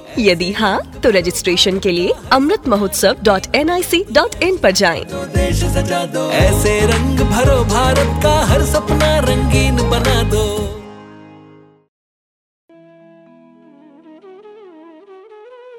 ಇದೀಗ ಸುಹಾಸಿನಿ ಕಾರ್ಯಕ್ರಮದಲ್ಲಿ ಶ್ರೀಮತಿ ಪ್ರಮಿಳಾ ರಾವ್ ಅವರೊಂದಿಗಿನ ಮಾತುಕತೆಗಳನ್ನು ಕೇಳೋಣ. ಸಂದರ್ಶಿಸುವವರು ವಿದ್ಯಾ ಎಸ್. ಆತ್ಮೀಯ ಕೇಳುಗ ಮಿತ್ರರಿಗೆಲ್ಲ ನಮಸ್ಕಾರ. ಇವತ್ತಿನ ನಮ್ಮ ಸುಹಾಸಿನಿ ಕಾರ್ಯಕ್ರಮದಲ್ಲಿ ನಿಮಗೆಲ್ಲರಿಗೂ ಒಂದರ್ಥದಲ್ಲಿ ಚಿರಪರಿಚಿತರಾಗಿರುವಂತಹ, ಅದೇ ರೀತಿ ತನ್ನನ್ನು ಬೇರೆ ಬೇರೆ ಕ್ಷೇತ್ರಗಳಲ್ಲಿ ತೊಡಗಿಸಿಕೊಂಡು ಬೇರೆ ಬೇರೆ ಕೆಲಸಗಳನ್ನು ಮಾಡ್ತಾ ಇರುವಂತಹ ಒಬ್ಬ ಅಪರೂಪದಲ್ಲಿ ಅಪರೂಪದ ಮಹಿಳೆ ಅಂತ ಕರಿಬಹುದಾದಂತಹ ಪ್ರಮೀಳಾ ರಾವ್ ಅವರಿದ್ದಾರೆ. ಅವರನ್ನ ಕಾರ್ಯಕ್ರಮಕ್ಕೆ ಅತ್ಯಂತ ಪ್ರೀತಿಯಿಂದ ಸ್ವಾಗತಿಸ್ತಾ ಇದ್ದೇನೆ. ನಮಸ್ತೆ. ನಮಸ್ಕಾರ ಮೇಡಮ್. ಪ್ರಮೀಳಾ ರಾವ್ ಅವರು ಸಮಾಜಮುಖಿ ಕೆಲಸಗಳಲ್ಲಿ ಪ್ರೇರಣೆಯನ್ನು ಪಡೀಲಿಕ್ಕೆ ಅವರ ಬಾಲ್ಯ ತುಂಬ ಕಾರಣ ಆಗಿರಬಹುದು ಅಂತ ನಾವು ಅಂದ್ಕೊಳ್ತೇವೆ. ನಿಮ್ಮ ಬಾಲ್ಯವನ್ನು ಒಮ್ಮೆ ನೆನಪಿಸ್ಕೊಳ್ಳಿ. ಬಾಲ್ಯದಲ್ಲಿ ಹೇಳಿದರೆ ನಾವು ತಂದೆ ತಾಯಿ 5-6 ಮಕ್ಕಳು, ಜಾಯಿಂಟ್ ಫ್ಯಾಮಿಲಿ, ಅತ್ತೆ, ಅಜ್ಜಿ, ಹೀಗೆ ತುಂಬ ಮಂದಿ ಇದ್ದು ದೊಡ್ಡ ಫ್ಯಾಮಿಲಿ. ನಿಮಗೆ ಗೊತ್ತಿರ್ಬೋದು, ಅವಿಭಕ್ತ ಕುಟುಂಬ. ಹಾಗೆ ಆವಾಗಿಂದಲೇ ನನಗೆ ಒಂದು ಇದು ಗಿಡದ ಬಗ್ಗೆ ಅದರ ಬಗ್ಗೆ ಒಂದು ಆಸಕ್ತಿ ಇತ್ತು. ಮತ್ತು ಏನು ಹೇಳಿದರೆ, ನಾವು ಗದ್ದೆ ಹೇಳ್ತೇವಲ್ಲ, ಗದ್ದೆಯಲ್ಲಿ ಮೊದಲು ನಾವೆಲ್ಲ ತರಕಾರಿಗಳನ್ನು ಬೆಳೆಸ್ತಾ ಇದ್ದೆವು. ನನ್ನ ಅಜ್ಜಿ ಒಟ್ಟಿಗೆ ನಾನು ಅವರಿಗೆ ಸಪೋರ್ಟರ್. ಅದರಲ್ಲಿ ಅಲ್ಲಿ ತುಂಬ ಕೆಲಸ ಎಂತ ಇರುವುದಿಲ್ಲ ಇತ್ತು. 1-2 ಹಾರೆಯಲ್ಲಿ ಮಣ್ಣು ತೆಗೆದ ಕೂಡಲೇ ಒಂದು ಹೊಂಡ ಇತ್ತು, ಅಲ್ಲಿ ಬೀಜವನ್ನು ಹಾಕುವುದು. ಫಸ್ಟಿಗೆ 5 ಬೀಜ ಹಾಕುದು, ಮಧ್ಯದಲ್ಲಿ 1 ಹಾಕುದು, ಹಾಗೆ ಗಿಡ ಬೆಳೆದು ಹಾಗೆ ಮಾಡಿ. ಮತ್ತೆ ಕೆರೆ ಸಹ ನಾವೇ ಮಕ್ಕಳೇ ಒಂದು ತೊಡೋದಿತ್ತು. ಅಷ್ಟು 2-3 ಫೀಟ್ ತೆಗೆದ ಕೂಡಲೇ ನೀರು ಬರುವಷ್ಟು ನೀರು ಬರ್ತಿತ್ತು ಗದ್ದೆಯಲ್ಲಿ. ಅಂದ್ರೆ ಅದ್ರ ಗಂಗೊಳ್ಳಿ ಅಂತ ಪ್ಲೇಸ್ ನಮ್ದು, ಸಮುದ್ರ ಹತ್ತಿರ ಇದ್ದ ಕಾರಣ ನೀರು ಅಷ್ಟು ಗಮ್ಮತ್ತಾಗ್ತಿತ್ತು ಅಲ್ಲಿ. ಮತ್ತೆ ಇಲ್ಲಿ ಅಲ್ಲಿ ಅದಕ್ಕೆ ನಾವು ತುಂಬಾ ಕಷ್ಟಪಡ್ತಿರಲಿಲ್ಲ. ಅಷ್ಟು ಬೆಳೆದ ಕೂಡಲೇ ಅಷ್ಟು ನಮಗೆ ವೆಜಿಟೇಬಲ್ಸ್, ಮನೆಗೆ ಬೇಕಾಗುವಂಥ ಎಲ್ಲ ವೆಜಿಟೇಬಲ್ಸ್ಗಳು ನಾವು ಗದ್ದೆಯಲ್ಲಿ ಬೆಳೆಸ್ತಾ ಇದ್ದೆವು. ಆವಾಗಿಂದಲೇ ನನಗೆ ಒಂದು ಆಸಕ್ತಿ ಬಂದಿತ್ತು. ತರಕಾರಿ, ಹೂವಿನ ಗಿಡಗಳು ಇಂಥದ್ದನ್ನು ತುಂಬ ಬೆಳಿತೀರಿ ಅಂತ ಕೇಳಿದ್ದೇವೆ. ಏನೇನು ತರಕಾರಿ ಎಲ್ಲ ಬೆಳಿತೀರಿ? ನಾವು ಬಸಳೆ, ಮೆಣಸು, ಟೊಮೆಟೊ, ಬದನೆ, ಮತ್ತು ನುಗ್ಗೆ, ಮತ್ತು ಇದು ಬಾಕಿದು ಫ್ರೂಟ್ ಇದೆಲ್ಲ ಹಾಕಿದ್ದೇವೆ. ಇದು ಕೆಲವು ಫ್ರೂಟ್ ಬರ್ತಾ ಇದೆ, ಜಾಕ್ ಫ್ರೂಟ್ ಉಂಟು, ಮ್ಯಾಂಗೋ ಉಂಟು, ಪೈನಾಪಲ್ ಬರ್ತದೆ, ಇಂಥ ವೆಜಿಟೇಬಲ್ಸ್. ಎಷ್ಟು ಜಾಗದಲ್ಲಿ ನೀವು ಈ ಹಣ್ಣಿನ ಮತ್ತು ತರಕಾರಿ ಮತ್ತು ಹೂವಿನ ಗಿಡಗಳನ್ನು ನೆಟ್ಟಿದ್ದೀವಿ? ನಮ್ಮದು ಒಟ್ಟು ಮನೆ ಮತ್ತು ಜಾಗ ಒಟ್ಟು 20 ಸೆಂಟ್ಸ್ ಇರುವುದು. ಅದರಲ್ಲಿ ನಾವು ಎಲ್ಲವನ್ನು ಬೆಳೆಸ್ಕೊಂಡಿದ್ದೇವೆ.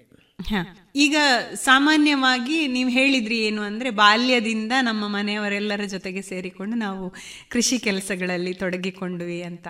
ಸಾಮಾನ್ಯವಾಗಿ ಏನಾಗ್ತದೆ ಅಂದರೆ, ಬಾಲ್ಯದಲ್ಲಿ ಕೃಷಿಯಲ್ಲಿದ್ದವರಿಗೆ ಮತ್ತೆ ಬಂದು ಕೃಷಿ ಮಾಡಲಿಕ್ಕೆ ಮನಸ್ಸಿರುವುದಿಲ್ಲ, ಅಲ್ಲಿ ತುಂಬ ಕಷ್ಟ, ಈ ಥರದ ಆಲೋಚನೆಗಳು ಜಾಸ್ತಿ ಇರ್ತವೆ.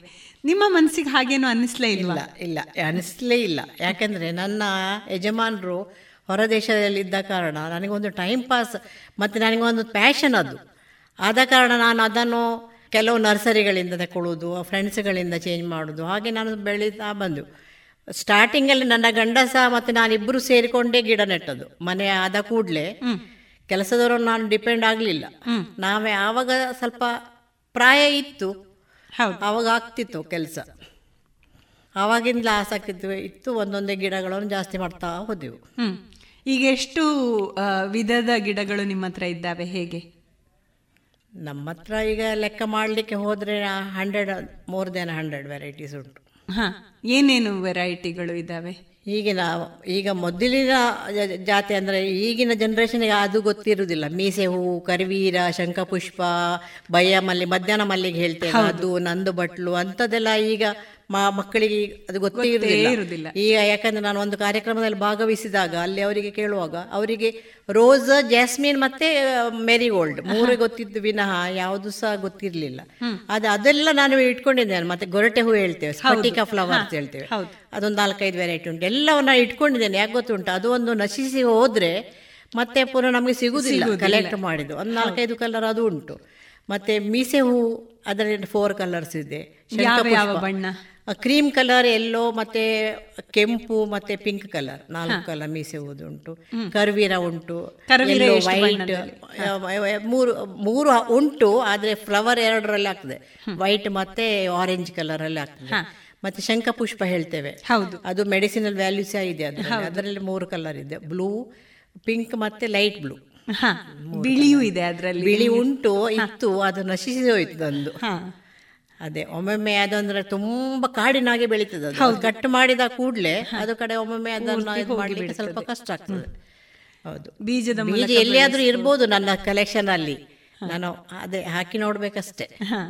ಗುಲಾಬಿ ಉಂಟು. ಗುಲಾಬಿ ಮಾತ್ರ ಇಲ್ಲಿ ಏಕೆ ನಾವು ಕಸೆದು ಗುಲಾಬಿ ಇದು ಸ್ವಲ್ಪ ಸಮಯಕ್ಕೆ ಮಾತ್ರ. ಅದು ಯಾಕಂದರೆ ನರ್ಸರಿಯಲ್ಲಿ ನಿಮಗೆ ಗೊತ್ತಾಗ್ತದೆ, ಅಲ್ಲಿ ಹಾರ್ಮೋನ್ ಎಲ್ಲ ಹಾಕಿ ಅವರು ತುಂಬ ಫ್ಲವರ್ಸ್ ಆಗಿ ನೋಡುವಾಗ ನಮಗೆ ತುಂಬ ಖುಷಿ ಆಗ್ತದೆ, ಆಸೆ ಆಗ್ತದೆ. ನಾವು ಇಲ್ಲಿ ತಂದು ಮನೆಯಲ್ಲಿ ತಂದು ಸ್ವಲ್ಪ ಟೈಮಲ್ಲಿ ಅದು ಏನಾಗ್ತದೆ ಅಂದರೆ ಸ್ವಲ್ಪ ಒಂದು ಒಂದು ತಿಂಗಳು ಎರಡು ತಿಂಗಳಲ್ಲಿ ಫ್ಲವರ್ ಕೊಡ್ತದೆ, ಅದರ ನಂತರ ಆ ಫ್ಲವರಿನ ಸೈಜ್ ಸಣ್ಣದಾಗ್ತದೆ. ನಿಮ್ಗೆ ಬೆಸ್ಟ್ ಅಂದ್ರೆ ಲೋಕಲ್ ಕಾಟ್ ಗುಲಾಬಿ ಹೇಳ್ತೇವೆ ಅಲ್ಲ, ಅದು ಅದು ತುಂಬಾ ಮೇಂಟೆನೆನ್ಸ್ ಸಹ ಇಲ್ಲ, ಅದನ್ನು ನೀವು ಹಾಕ್ಬೋದು. ರೆಡ್, ಪಿಂಕ್, ವೈಟ್ ಇಂಥದ್ದೆಲ್ಲ ಗುಲಾಬಿ ಗಿಡಗಳನ್ನು ನಾವು ನಮ್ಮ ಮನೆಯಲ್ಲಿ ನೋಡ್ಬೋದು. ಮತ್ತೆ ಅದು ಪನ್ನೀರ್ ಗುಲಾಬಿ ಹೇಳ್ತೇವೆ, ಅದು ಅಷ್ಟು ಪರಿಮಳ ಇರ್ತದೆ, ಅಂಥದ್ದೆಲ್ಲ ಉಂಟು ನನ್ನ ಹತ್ರ. ಒಂದು 6-7 ವೆರೈಟಿ ಗುಲಾಬಿ ಉಂಟು. ಈಗ ಈ ಗಿಡಗಳನ್ನು ನೆಡುವಾಗ ನಮಗೆ ತುಂಬ ಬಿಸಿಲಿರುವಂತಹ ಜಾಗದಲ್ಲಿ ನೆಡಬೇಕಾಗಿರುವಂಥ ಗಿಡಗಳು ಅಂತ ಕೆಲವಿರ್ತವೆ, ಕೆಲವು ತುಂಬ ನೆರಳಿನಲ್ಲಿ ಕೂಡ ಹೂ ಬಿಡ್ತವೆ ಅಂತ ಹೇಳುವ ಗಿಡಗಳಿರ್ತವೆ, ಮನೆಯ ಒಳಗಡೆ ನೆಡುವ ಗಿಡಗಳು ಅಂತ ಇರ್ತವೆ. ನೀವು ಹೇಗೆ ಅದನ್ನ? ಇದು ದಾಸವಾಳ, ಗುಲಾಬಿ, ಮತ್ತೆ ನಾವು ಎಕ್ಸೋರ ಹೇಳ್ತೇವೆ, ಕೇಪಳ ಹೇಳ್ತೇವೆ. ಹೌದು, ಅದು ಅದಕ್ಕೆಲ್ಲ ತುಂಬ ಬಿಸಿಲು ಬೇಕು. ಮತ್ತೆ ಈಗ ಮಾಡರ್ನ್ ಒಂದು ಎಡೇನಿಯಂ ಅಂತ ಒಂದು ಎಲ್ರಿಯ ಕ್ರೇಜ್ ಉಂಟು. ಹೌದು, ಅದು ಅದು ಯಾಕೆ ಅದಕ್ಕೆ ತುಂಬ ಬಿಸಿಲು ಬೇಕು. ಒಂದು 40 ಡಿಗ್ರಿ ನಿಮ್ಗೆ ಬಿಸಿಲು ಇದ್ರೂ ಸಹ ಅದರಲ್ಲಿ ಫ್ಲವರ್ ಬರ್ತದೆ. ತುಂಬ ಮೇಂಟೆನೆನ್ಸ್ ತುಂಬ ಇಲ್ಲ ಅದಕ್ಕೆ ಮಾತ್ರ. ಮಾತ್ರ ಮಳೆಗಾಲದಲ್ಲಿ ಮಾತ್ರ ನೀವು ಅದನ್ನು ಒಳಗಡೆ ಶಿಫ್ಟ್ ಮಾಡಬೇಕಾಗ್ತದೆ. ಅದರ ಗೆಡ್ಡೆಯಲ್ಲಿ ನೀರು ನಿಂತು ಅದು ಕಳೀತದೆ, ಕೊಳ್ತೋಗ್ತದೆ. ಆದ ಕಾರಣ ಅದನ್ನು ನಾವು ಶಿಫ್ಟ್ ಮಾಡಬೇಕಾಗ್ತದೆ. ಆದರೆ ಫ್ಲವರ್ಸ್ ಭಾರಿ ತುಂಬ ಚಂದ, ರೋಸಿನ ದೊಡ್ಡ ಚಂದ ಇರ್ತದೆ, ಭಾರಿ ಚಂದ ಇರ್ತದೆ ಅದರಲ್ಲಿ. ಮತ್ತೆ ದಾಸವಾಳಗಳೆಲ್ಲ ಸಹ ಕಸೆದಕ್ಕಿಂತ ನಿಮಗೆ ಲೋಕಲ್ ವೆರೈಟಿಯೇ ಒಳ್ಳೇದು. ಯಾಕಂದ್ರೆ ಅದಕ್ಕೆ ಜಾಸ್ತಿ ರೋಗ ಬರುವುದಿಲ್ಲ. ಮತ್ತೆ ನಿಮ್ಗೆ ದೇವರಿಗೆ ಫ್ಲವರ್ಸ್ ದಿನಾಲು ಸಿಗ್ತದೆ, ಹೊರಗಿಂದ ತರಬೇಕಾಗಿಲ್ಲ. ಎಲ್ಲ ಗಿಡದಲ್ಲಿ ಸಹ ನೋಡ್ಲಿಕ್ಕೆ ಚಂದ. ಒಂದು 10-15 ವೆರೈಟಿ ಕಾಟುಗಳು ದಾಸವಾಳಗಳಿವೆ, ಯಾವಾಗ್ಲೂ ಫ್ಲವರ್ ಆಗ್ತಾ ಇರ್ತದೆ. ಹೌದು, ಈ ದಾಸವಾಳಗಳನ್ನ ನೆಡುವಂತದ್ದೇ ಒಂದು ಅದೇ ಉದ್ದೇಶದಿಂದ ಅಂತ, ಹೆಚ್ಚು ಪಾಲನೆ ಬೇಕಾಗಿಲ್ಲ. ಹೌದು, ಸ್ವಲ್ಪ ನೀರು ಮತ್ತೆ ಸ್ವಲ್ಪ ಗೊಬ್ಬರ ನಮ್ಮ ಮನೆಯದೇ ಏನಾದ್ರೂ ಇದ್ರೆ ವೇಸ್ಟ್ ಎಲ್ಲ ಮಾಡಿದ್ರೆ ಆಗ್ತದೆ. ಮತ್ತೆ ಇದಕ್ಕೆ ಒಂದು ಆರ್ಕಿಡ್ ಈಗ ತುಂಬಾ ಕ್ರೇಜ್, ಆರ್ಕಿಡ್ ತುಂಬಾ ಎಲ್ಲ ಉಂಟು. ಅದಕ್ಕೆ ತುಂಬಾ ಮೇಂಟೆನೆನ್ಸ್ ಇಲ್ಲ, ಆದ್ರೆ ಸ್ವಲ್ಪ ಕಾಸ್ಟ್ಲಿ ಗಿಡ ಆದ್ರೂ ಸಹ ನಿಮ್ಗೆ ಅದರಲ್ಲಿ ಫ್ಲವರ್ಸ್ ಒಂದು 60-70 days ಒಂದು ಫ್ಲವರ್ ಉಳಿತದೆ. ತುಂಬಾ ಬಿಸಿಲು ಬೇಡ ಅದಕ್ಕೆ, ಇಂಡೈರೆಕ್ಟ್ ಸನ್ಲೈಟ್. ನಿಮ್ಮದು ಸಿಟ್ಔಟ್ ಇರಬಹುದು, ಅಲ್ಲಿ ಹ್ಯಾಂಗ್ ಮಾಡಬಹುದು, ಅಥವಾ ಗೋಡೆಗೆ. ನಾನೊಂದು ಮರದಲ್ಲಿ ಸಹ ಬೆಳೆಸಿದ್ದೇನೆ, ಅದು ಮರದಲ್ಲಿ ಸಹ ಒಳ್ಳೆ ತುಂಬಾ ಚಂದ ಬಂದಿದೆ. ಹೌದು, ಇನ್ನು ಅದಕ್ಕೆ ತುಂಬಾ ಇದು, ಅದಕ್ಕೆ ಗ್ರೌಂಡ್ ಆರ್ಕಿಡಿಗೆ ಮಣ್ಣು ಹಾಕ್ಬೇಕಾಗ್ತದೆ. ಡ್ಯಾಂಡ್ರೋಬಿಯಮ್, ವೆಂಡ ಅಂತ ಇದಕ್ಕೆಲ್ಲ ನೀವು ಮಣ್ಣು ಹಾಕಬೇಕಾಗಿಲ್ಲ. ಹಂಚಿನ ಚೂರು, ಮತ್ತೆ ನಾವು ವೇಸ್ಟ್ ಪಾಟ್ ಇದು ಕಟ್ಟೆ ಆದದ್ದು ಅದು ಹಾಕ್ಬೋದು. ಮತ್ತೆ ಇದು ಇದ್ದಿಲು ಮತ್ತೆ ತೆಂಗಿನದು ನಾರು, ಈಗ ಎಲ್ಲ ಚೀಲದಲ್ಲಿ ಸಿಗ್ತದೆ ಕೋಕೋಪೀಟ್ ಹೇಳಿ. ನಮ್ಮ ಮನೆಯಲ್ಲೇ ಇರುವ ವಸ್ತುಗಳನ್ನು ನಾವು ಯೂಸ್ ಮಾಡೋದು. ಅದನ್ನು ಬಿಸಾಡೋದಕ್ಕಿಂತ ಅದನ್ನು ಕೈಯಲ್ಲಿ ಇದು ಮಾಡಿ ಸಣ್ಣ ಸಣ್ಣ ಪೀಸ್ ಮಾಡ್ಕೊಂಡು ಹಾಕಿದರೆ ತುಂಬ ಚಂದ ಬರ್ತದೆ. ಮತ್ತು ಅದಕ್ಕೆ ನಾವು ಯೂಸ್ ಮಾಡೋ ಬಿಸಾಡುವಂಥದ್ದು ಅಂದರೆ ಕ್ರೀಮೆಲ್ಲ, ಹಾಲು ತೆಗೆದು ನಾನೇನು ಮಾಡ್ತೀನಿ ಹೇಳಿದರೆ, ಕ್ರೀಮನ್ನು ಒಂದು ಡಬ್ಬೆಯಲ್ಲಿ ಹಾಕಿಡ್ತೇನೆ. ಒಂದು ವಾರಕ್ಕೊಮ್ಮೆ ಅದನ್ನು ಮಜ್ಜಿಗೆಯನ್ನು ತೆಗಿತೇನೆ. ಅದನ್ನು ಆ ವೇಸ್ಟನ್ನು ನಾನು ಆರ್ಕಿಡ್ ಗಿಡಕ್ಕೆ ಹಾಕಿದ್ರೆ ಭಾರಿ ಒಳ್ಳೇದಾಗ್ತದೆ ಅದು. ಹೌದು, ತುಂಬಾ ಚೆನ್ನಾಗಿ ಬರ್ತದೆ. ಮತ್ತೆ ಇದು ದೇವರದ ಹೂ, ನಾವು ದೇವರಿಗೆ ಇಟ್ಟ ಮೇಲೆ ಒಂದು ಬಾಸ್ಕೆಟ್ ಅಲ್ಲಿ ಇಡ್ತೇನೆ. ಅದು ನೀವು ಹಾಗೆ ಇಟ್ಟರೆ ಅದು ಸೆಗಣಿ ಆಗಿ ಒಳ್ಳೆ ಗೊಬ್ಬರ ಆಗಿ ಆಗ್ತದೆ. ಅದನ್ನು ನೀವು ಅದಕ್ಕೆ ಹಾಕಬೇಕು. ಅದು ಆಕ್ಚುಲಿ ನನಗೆ ಗೊತ್ತಿರಲಿಲ್ಲ. ತುಳಸಿಗೆ ಇಟ್ಟ ಹೂವು ತುಂಬಾ ಇತ್ತೇಳಿ ನನ್ನ ಅಮ್ಮ ತೆಗೆದು ಅದರ ಬುಡದಲ್ಲಿ ಹಾಕಿದ್ರು, ಆಗ ಅದು ತುಂಬಾ ಚೆನ್ನಾಗಿ ಬೆಳೀತು. ಹೌದು, ಹಾ. ಮತ್ತೆ ಸ್ವಲ್ಪ NPK ಎಲ್ಲ ಸ್ವಲ್ಪ ಕೊಡ್ಬೇಕಾಗ್ತದೆ ಅದಕ್ಕೆ, ಯಾಕಂದ್ರೆ ಅದು ಮರದಲ್ಲಿ ಬೆಳೆಯುವ ಗಿಡಗಳಾದ ಕಾರಣ ಸ್ವಲ್ಪ ನಾವು ಸ್ಪ್ರೇ ಅಥವಾ ಅದರ ಬುಡದಲ್ಲಿ ಸ್ವಲ್ಪ ಹಾಕ್ಬೇಕಾಗ್ತದೆ. ಈಗ ಈ ಆರ್ಕಿಡ್ಗಳನ್ನ ತುಂಬಾ ಕ್ರೇಜ್ ಅಂತ ನೀವು ಹೇಳಿದ್ರಿ. ಬೇರೆ ಬೇರೆ ಆರ್ಕಿಡ್ಗಳನ್ನ ನಾವು ಸಂಗ್ರಹಿಸೋದು ಹೇಗೆ? ಅದು ಒಂದು ನಿಮ್ಗೆ ಮಾಡ್ಬೋದು, ನಿಮ್ಮ ಸ್ನೇಹಿತರಲ್ಲಿ ಇದ್ರೆ ಅದನ್ನು ನೀವು ಎಕ್ಸ್ಚೇಂಜ್ ಮಾಡ್ಕೊಳ್ಬಹುದು. ಅಥವಾ ಈಗ ಮಹಿಳೆಯರು ಅವರವರ ಮನೆಯಲ್ಲಿ ಈಗ ಸಣ್ಣ ಸಣ್ಣ ವ್ಯಾಪಾರವನ್ನು ಮಾಡಿದ ಅಂದರೆ ಬಿಸ್ನೆಸ್ ಮಾಡ್ತಾ ಇದ್ದಾರೆ, ಅವರಿಂದ ತಗೊಳ್ಬಹುದು. ಅಥವಾ ನರ್ಸರಿ, ಈಗ ನಿಮಗೆ ಆನ್ಲೈನಲ್ಲಿ ಎಷ್ಟು ಬೇಕಾದಷ್ಟು ಉಂಟು ವೆರೈಟಿಗಳು. ಅದರಲ್ಲಿ ನಿಮ್ಮಲ್ಲಿ ಎಷ್ಟು ವೆರೈಟಿ ಇದೆ? ನನ್ನ ಹತ್ರ ಒಂದು 20 ವೆರೈಟಿ ಇದೆ. ಮೋರ್ ದೆನ್ 20 ವೆರೈಟೀಸ್ ಉಂಟು. ಎಲ್ಲ ಬ್ಲೂಮ್ ಆಗಲಿಲ್ಲ, ನಾನು ಸಹ ಸ್ವಲ್ಪ ಆನ್ಲೈನ್ ತರಿಸಿದ್ದೇನೆ. ಆದರೆ ನನ್ನ ಹತ್ರ ಒಂದು 20 ವೆರೈಟಿ ಇದೆ. ನೀವು ಈ ತರಕಾರಿ ಬೆಳೆಯುವಂಥದ್ದು, ಆಮೇಲೆ ಹೂವಿನ ಗಿಡಗಳನ್ನು ಬೆಳೆಯುವಂಥದ್ದು, ಇಂಥದ್ದಲ್ಲದೆ ನೀವು ಸಮಾಜಮುಖಿ ಕೆಲಸಗಳಲ್ಲಿ ಕೂಡ ನಿಮ್ಮನ್ನು ತೊಡಗಿಸಿಕೊಂಡಿದ್ದೀರಿ. ಒಬ್ಬ ಮಹಿಳೆ ಮನೆಯ ಕೆಲಸಗಳನ್ನು ಮತ್ತು ಹೊರಗಿನ ಕೆಲಸಗಳನ್ನು ಒಟ್ಟಿಗೆ ಹೇಗೆ ನಿಭಾಯಿಸಬೇಕು? ಅದು ಮನಸ್ಸಿದ್ರೆ ಮಾರ್ಗ ಇದೆ, ಮಾರ್ಗ ಉಂಟು ಅಂತ ಹೇಳ್ತೇವಲ್ವಾ. ಆಗ ನಾವು ಮನಸ್ಸಿದ್ರೆ ನಾವೇನು ಬೇಕಾದರೂ ಮಾಡ್ಬೋದು. ಎಲ್ಲರೂ ಕೆಲವರು ಹೇಳಲಿಕ್ಕೂ ನಮಗೆ ಟೈಮೇ ಇಲ್ಲ ಅಂತ. ಅದು ಟೈಮ್ ಇಲ್ಲ ಅಂತ ಹೇಳೋದು ಸುಳ್ಳದು. ನಾವು ಅದನ್ನು ಟೈಮನ್ನು ಹೊಂದಿಕೊಳ್ಬೇಕು. ಯಾಕಂದರೆ ಬೇಗ ಅಡುಗೆ ಮಾಡಿ ಅದು ಗಾರ್ಡನ್ ಕೆಲಸ ಮಾಡ್ಬೋದು, ಹಾಗೆ ಮಾಡಿದರೆ, ಅಥವಾ ಬೇಗ ಬೇಗ ಅಡುಗೆ ಮಾಡಿಕೊಂಡು ಹೊರಗೆ ಹೋಗ್ಲಿಕ್ಕೆ ಟೈಮ್ ಸಿಗ್ತದೆ, ಹಾಗೆ ಮಾಡ್ಬೋದು. ಟೈಮ್ ಇಲ್ಲ ಅಂತ ಹೇಳಿದರೆ ವರ್ಷದಲ್ಲಿ ಯಾವಾಗಲೂ ಟೈಮ್ ಇರೋದಿಲ್ಲ ಅವರಿಗೆ. ಹೌದು, ಆದ ಕಾರಣ ಮತ್ತು ನನ್ನ ಯಜಮಾನರು ಹೊರಗಿದ್ದ ಕಾರಣ ನನಗೆ ಒಂದು ಸೋಷಿಯಲ್ ಸರ್ವಿಸಲ್ಲಿ ಆ್ಯಕ್ಟಿವ್ ಆಗಿ ಪಾರ್ಟಿಸಿಪೇಟ್ ಮಾಡಲಿಕ್ಕಾಯಿತು. ಯಾಕಂದರೆ ಏನಾದರೂ ನನಗೆ ತುಂಬ ಸ್ನೇಹಿತರನ್ನು ಪಡ್ಕೊಂಡೆ ನಾನು. ಇನ್ನರ್ ವೀಲ್ ಮತ್ತು ರೋಟ್ರಿಯಿಂದಾಗಿ ನಾನು ಹಲವಾರು, ಖಾಲಿ ನನ್ನ ಪುತ್ತೂರಲ್ಲ, ಇಡೀ ವರ್ಲ್ಡಲ್ಲಿ ನಾವು ಸ್ನೇಹಿತರನ್ನು ಪಡ್ಕೊಳ್ಲಿಕ್ಕಾಗ್ತದೆ. ಖಾಲಿ ಒಂದು ರೋಟ್ರಿ ಹೆಸರಲ್ಲಿ ಅಥವಾ ಇನ್ನರ್ ವೀಲ್ ಹೆಸರಲ್ಲಿ ಹಾಗೆ ತುಂಬ ನಾನು ಸ್ನೇಹಿತರನ್ನು ಪಡ್ಕೊಂಡಿದ್ದೇನೆ. ಹಾಗೆ ಅವರಿಂದ ಸಹ ನಾನು ಕೆಲವು ಗಿಡಗಳಿಂದ ಸಹ ತಗೊಳ್ತಾ ಇದ್ದೇನೆ. ಅವರಿಗೆ ನನ್ನ ಏನು ಪಸಂದ, ಖುಷಿಯಾದ ಗಿಡವನ್ನು ನಾನು ಕೊಡ್ತಾ ಇದ್ದೇನೆ ಅವರಿಗೆ. ಈಗ ರೋಟ್ರಿ ಮತ್ತು ಇನ್ನರ್ ವೀಲ್ಗಳಲ್ಲಿ ನಿಮ್ಮನ್ನು ನೀವು ತೊಡಗಿಸಿಕೊಂಡಿರುವ ಬಗ್ಗೆ ಹೇಗೆ? ನಾವಂದ್ರೆ 100% ಅಟೆಂಡ್ ಆಗ್ತಿದ್ದೆವು. ನಮ್ಮದು ರೋಟ್ರಿದು, ನಾನು ರೋಟ್ರಿ ಕ್ಲಬ್ ಪುತ್ತೂರಿಗೆ ಸದಸ್ಯೆ. ಅದಕ್ಕೆ ಸೋಮವಾರ ನಮ್ಮ ಮೀಟಿಂಗ್, ಅದರಲ್ಲಿ ನಾನು ಅಂದರೆ ಅಧ್ಯಕ್ಷ ಇದ್ರು, ಹೇಳಿದರು 100% ಅಟೆಂಡ್ ಆದವರಿಗೆ ಪ್ರೈಸ್ ಅಂತ ಹೇಳ್ಕೊಂಡು. ಹಾಗೆ ನಾನು ಒಂದು ಸಹ ಮೀಟಿಂಗ್ ಒಂದು ತಪ್ಪಿಸದೆ, ಯಾಕಂದರೆ ಮೊದಲು ಇಲ್ಲಿ ಬಂದ ಕೂಡಲೇ ಡ್ರೈವಿಂಗ್ ಸಿಕ್ಕೊಳ್ಕೊಂಡೆ, ಕಲ್ತುಕೊಂಡ ಕಾರಣ ನನಗೆ ಅಲ್ಲಿ ಮೀಟಿಂಗ್ಗೆ ಹೋಗಲಿ, ಎಲ್ಲಿ ಬೇಕಾದರೂ ಹೋಗುವಾಗೆ ಸ್ವಾವಲಂಬಿ ಆದೆ ನಾನು. ಮತ್ತು ಎಲ್ಲ ಮೀಟಿಂಗಲ್ಲಿ ಅಟೆಂಡ್ ಆದ ಕಾರಣ ಅದರಲ್ಲಿ ಇನ್ವಾಲ್ವ್ ಆಗಬೇಕು ನಾವು. ಯಾವುದೋ ಅದರ ಸಹ ಸೇರಿದ ಕೂಡಲೇ ಖಾಲಿ ಸದಸ್ಯ ಆಗಿ ಅಥವಾ ಏನಿದ್ರ ಪ್ರಯೋಜನ ಇಲ್ಲ, ಅದರಲ್ಲಿ ನಾವು ಇನ್ವಾಲ್ವ್ಮೆಂಟ್. ಹಾಗೆ ಪ್ರೆಸಿಡೆಂಟ್ ಆದೆ, ಮತ್ತು ಡಿಸ್ಟ್ರಿಕ್ಟಲ್ಲಿ ಪೋಸ್ಟ್ ಸಿಕ್ಕಿತು. ಹಾಗೆ ಇನ್ನರ್ ವೀಲಲ್ಲಿ ಸಹ 2 ಸಲ ಪ್ರೆಸಿಡೆಂಟ್ ಆಗಿದ್ದೇನೆ. ಯಾಕೆಂದರೆ ಕೆಲವು ಸಂಸ್ಥೆಯಲ್ಲಿ ಹಾಗೆ ಇರ್ತದೆ, ಯಾಕೆಂದರೆ ಯಾರು ನನಗೆ ಬೇಡಪ್ಪ ಪ್ರೆಸಿಡೆಂಟ್ ಅಂತ ಹೇಳುವಾಗ ಯಾರಾದರೂ ಮತ್ತೆ ಕ್ಲಬ್ಬನ್ನು ನಡೆಸಬೇಕಲ್ಲ. ಹೌದು, ಆದ ಕಾರಣ 2 ಬಾರಿ ಪ್ರೆಸಿಡೆಂಟ್ ಇನ್ನರ್ ವಿಲಿದ ಅದೇ.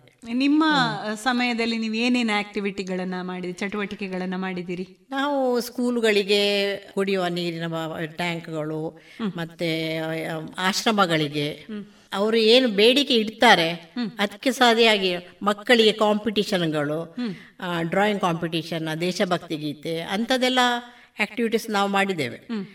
ಏನು ನಮಗೆ ಡಿಮ್ಯಾಂಡ್ ಬರ್ತದೆ, ಎಜುಕೇಷನ್ ಹೆಲ್ಪ್, ಹೆಲ್ತ್ಗೋಸ್ಕರ ಏನಾದರೂ, ಆಗ ಎಲ್ಲ ಅಪ್ಲಿಕೇಶನ್ ಬರೋ ನೋಡಿಕೊಂಡು ಕ್ಲಬ್ಬಲ್ಲಿ ಇದು ಮಾಡಿಕೊಂಡು ಸಣ್ಣ ಸಣ್ಣ ಸಹಾಯಗಳು ನಾವು ಮಾಡಿದ್ದೇವೆ.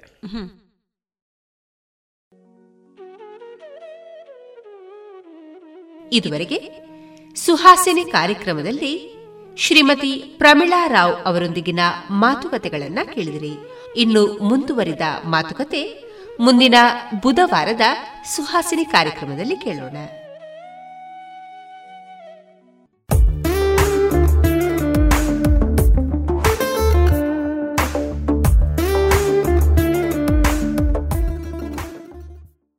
ಇದುವರೆಗೆ ಸುಹಾಸಿನಿ ಕಾರ್ಯಕ್ರಮ ಪ್ರಸಾರವಾಯಿತು.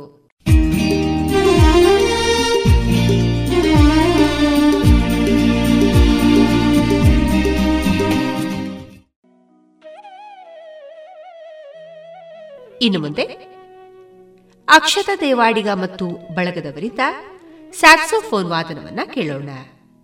ತಬಲದಲ್ಲಿ ಸಹಕರಿಸಲಿದ್ದಾರೆ ಸುಮನ್ ದೇವಾಡಿಗ ಮತ್ತು ಲಿಖಿತ ಗೌಡ ಸುಬ್ರಹ್ಮಣ್ಯ.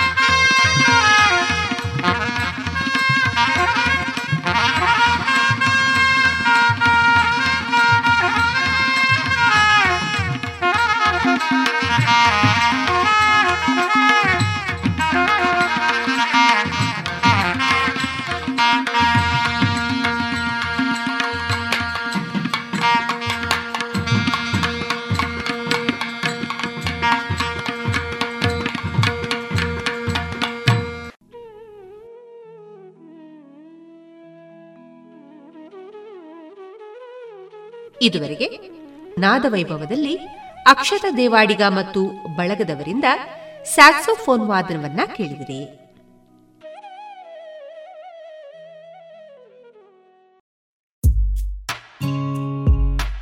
ದೇಶದ ಹೆಮ್ಮೆಯ ಬರೆಯೋಣ, ಸ್ವಾತಂತ್ರ್ಯದ ಉಸಿರಾಶ್ವಾಸಿಸೋಣ, ನವ ಭಾರತಕ್ಕೆ ಜೋಗುಳ ಬರೆದು ನಾಳೆಯ ಕಟ್ಟೋಣ. ಮಕ್ಕಳ ಮನದಲ್ಲಿ ದೇಶಭಕ್ತಿಯ ತುಂಬುವ ನಾವೆಲ್ಲ ದೇಶಭಕ್ತಿ ಗೀತೆ. ಅಮೃತ್ ಮಹೋತ್ಸವದ ಪ್ರಯುಕ್ತ ಜೋಗುಳ ಬರೆಯುವ ಸ್ಪರ್ಧೆ, ಇದರಲ್ಲಿ ಭಾಗವಹಿಸಲು ಅಮೃತ್ ಮಹೋತ್ಸವ .nic.in ನಲ್ಲಿ ಹೆಸರು ನೋಂದಾಯಿಸಿ.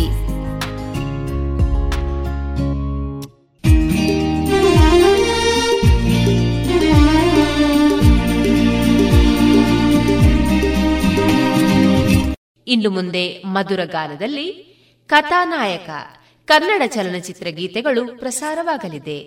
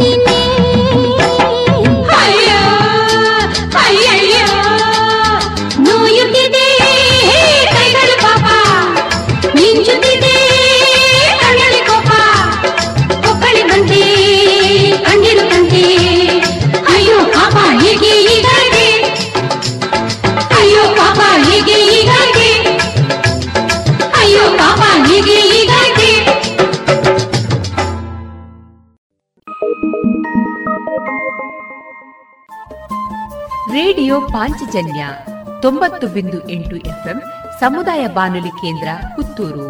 ಇದು ಜೀವ ಜೀವದ ಸ್ವರ ಸಂಚಾರ.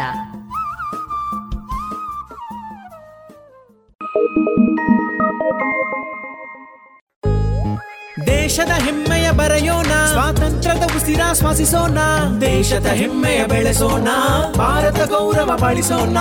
ಭಾರತದ 75ನೇ ಸ್ವಾತಂತ್ರ್ಯೋತ್ಸವದ ಪ್ರಯುಕ್ತ ಅಮೃತ್ ಮಹೋತ್ಸವದಲ್ಲಿ ದೇಶಭಕ್ತಿ ಗೀತೆ ಸ್ಪರ್ಧೆ ಆಯೋಜಿಸಲಾಗಿದೆ. ನೀವು ಈ ಸ್ಪರ್ಧೆಯಲ್ಲಿ ಭಾಗವಹಿಸಲು ಬಯಸುವಿರಾ? ಹೌದಾದ್ರೆ ಅಮೃತ್ ಮಹೋತ್ಸವ .nic.in ಹೆಸರನ್ನು ನೋಂದಾಯಿಸಿ. ಬೇಗನೆ ಬನ್ನಿ, ಲೇಖನಿ ಹಿಡಿದು ದೇಶದ ಹೆಮ್ಮೆಯ ಬೆರೆಸಿರಿ.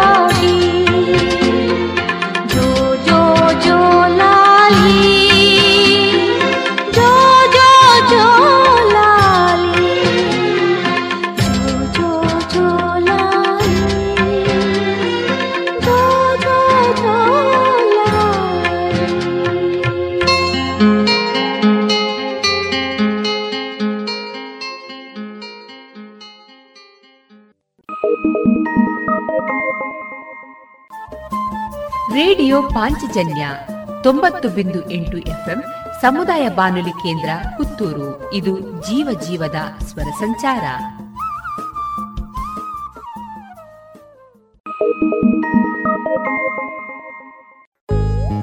ದೇಶದ ಹೆಮ್ಮೆಯ ಬರೆಯೋಣ, ಸ್ವಾತಂತ್ರ್ಯದ ಉಸಿರಾಶ್ವಾಸಿಸೋಣ, ದೇಶದ ಹೆಮ್ಮೆಯ ಬೆಳೆಸೋಣ, ಭಾರತ ಗೌರವ ಬಾಳಿಸೋಣ.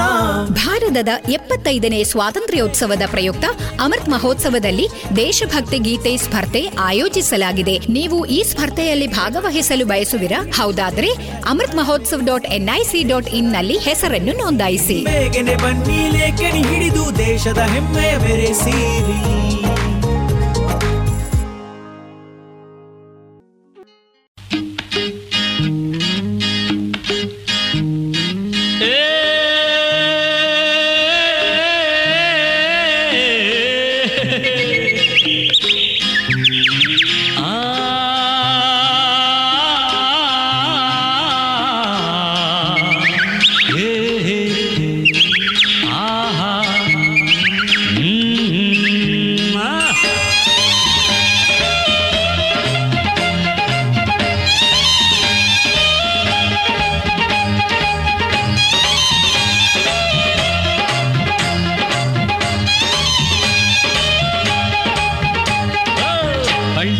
ಕುಂಬಳಕಾಯಿ ಮರದಲ್ಲಿ ಮಾವಿನಕಾಯಿ, ಹೀಗ್ಯಾಕೆ ಮಾಡಿದನವನು ಹೇಳೋ ನಿಜಾಣ.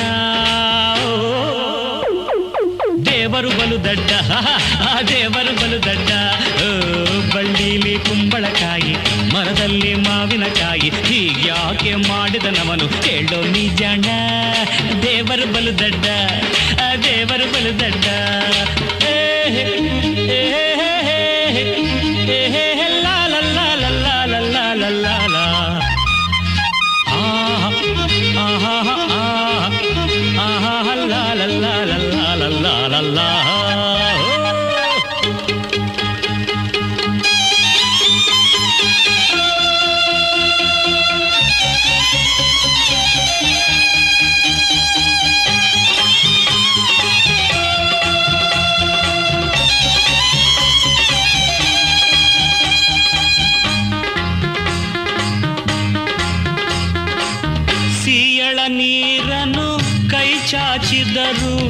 ಎಟುಕದ ಆಗಿಟ್ಟ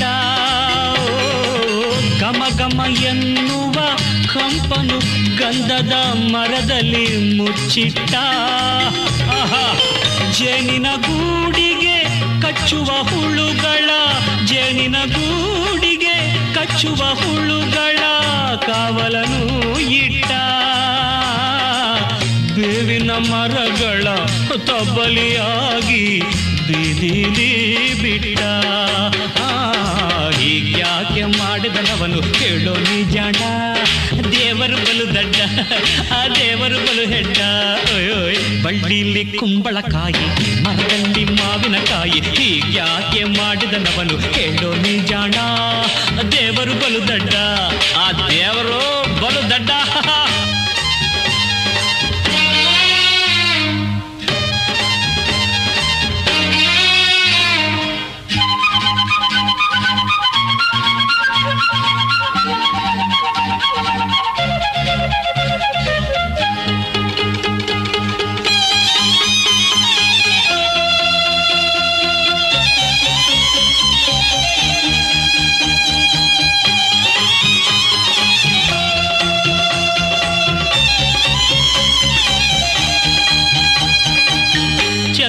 ನವಿಲಿಗೆ ಕರಕಶವಾದ ಕಂಠವನ್ನು ಕೊಟ್ಟ.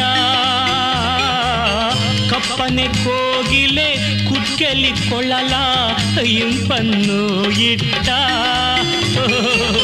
ಸುಂದರವಾದ ಜಿಂಕೆಗಳನ್ನ, ಸುಂದರವಾದ ಜಿಂಕೆಗಳನ್ನ ಕಾಡಿನಲ್ಲಿ ಬಿಟ್ಟ.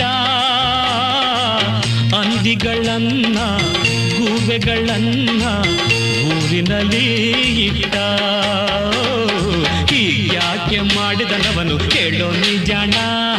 ದೇವರು ಬಲು ದಡ್ಡ, ಆ ದೇವರು ಬಲು ಹೆಟ್ಟ ಓಯೋಯೋಯ್. ಬಳ್ಳಿಲಿ ಕುಂಬಳಕಾಯಿ, ಮರದಲ್ಲಿ ಮಾವಿನಕಾಯಿ, ಯಾಕೆ ಮಾಡಿದನವನು ಹೇಳೋ ನಿಜಾನ. ದೇವರು ಬಲು ದಡ್ಡ, ಆ ದೇವರು ಬಲು ದಡ್ಡ.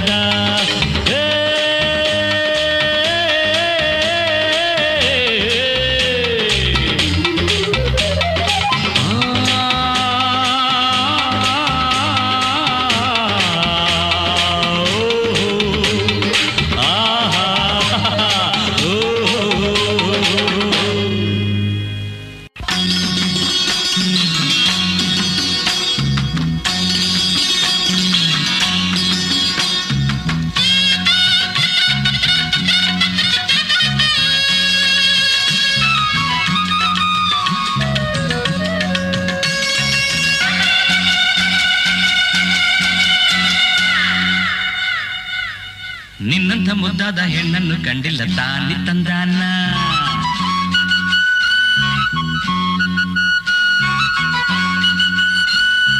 ನನ್ನಂತ ಸಂಗಾತಿ ನಿನ್ಗೆಲ್ಲೂ ಸಿಕ್ಕಲ್ಲ ತಾನಿ ತಂದಾನ.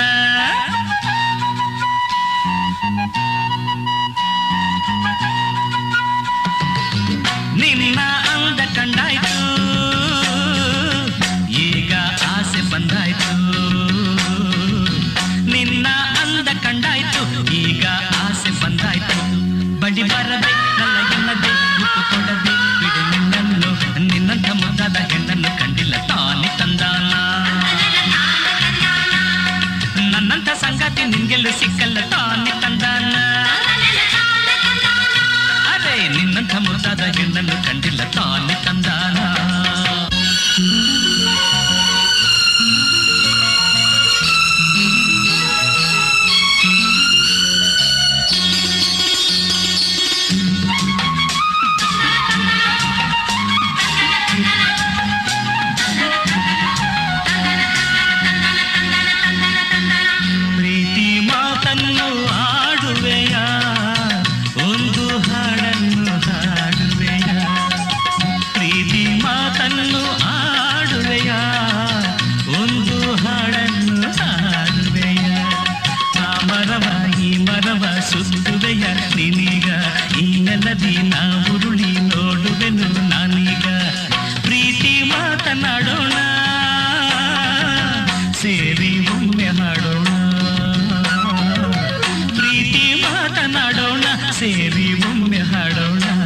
ಹೊಸ ಸುಖವ ಹೊಸ ಕನ್ನವ ಮೊದ ಮೊದಲು ನಾವು ಕಾಣೋಣ, ನಿನ್ನಂತ ಮುದ್ದಾದ ಹೆಣ್ಣನ್ನು ಕಂಡಿಲ್ಲ ತಾನಿ ತಂದಾನ. ಅರೆ ನನ್ನಂತ ಸಂಗಾತಿ ನಿನ್ಗೆಲ್ಲೂ ಸಿಕ್ಕಲ್ಲ ತಾನಿ ತಂದಾನ, ನಿನ್ನಂತ ಮುದ್ದಾದ ಹೆಣ್ಣನ್ನು ಕಂಡಿಲ್ಲ ತಾನಿ ತಂದಾನ.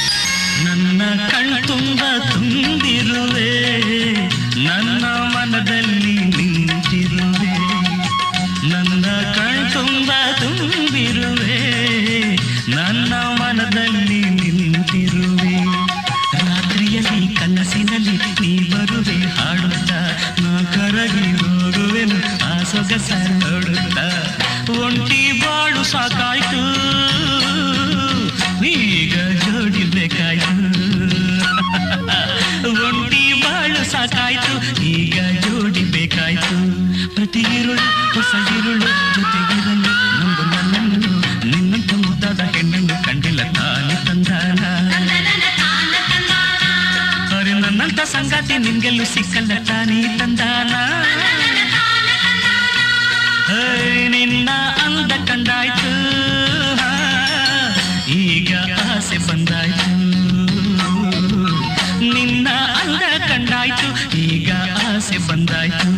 ಬಳಿ ಬರದೆ ನನ್ನ ಎನ್ನದೆ ಮುಟ್ಟು ಕೊಡದೆ ಬಿಡೆ ನಿನ್ನನ್ನು, ನಿನ್ನಂತ ಮುದ್ದಾದ ಹೆಣ್ಣನ್ನು ಕಂಡಿಲ್ಲ ತಾನಿ ತಂದಾನ, ನಿನ್ನಂತ ಮುದ್ದಾದ ಹೆಣ್ಣನ್ನು ಕಂಡಿಲ್ಲ ತಾನಿ ತಂದಾನ, ನಿನ್ನಂತ ಮುದ್ದಾದ ಹೆಣ್ಣನ್ನು ಕಂಡಿಲ್ಲ ತಾನಿ ತಂದಾನ.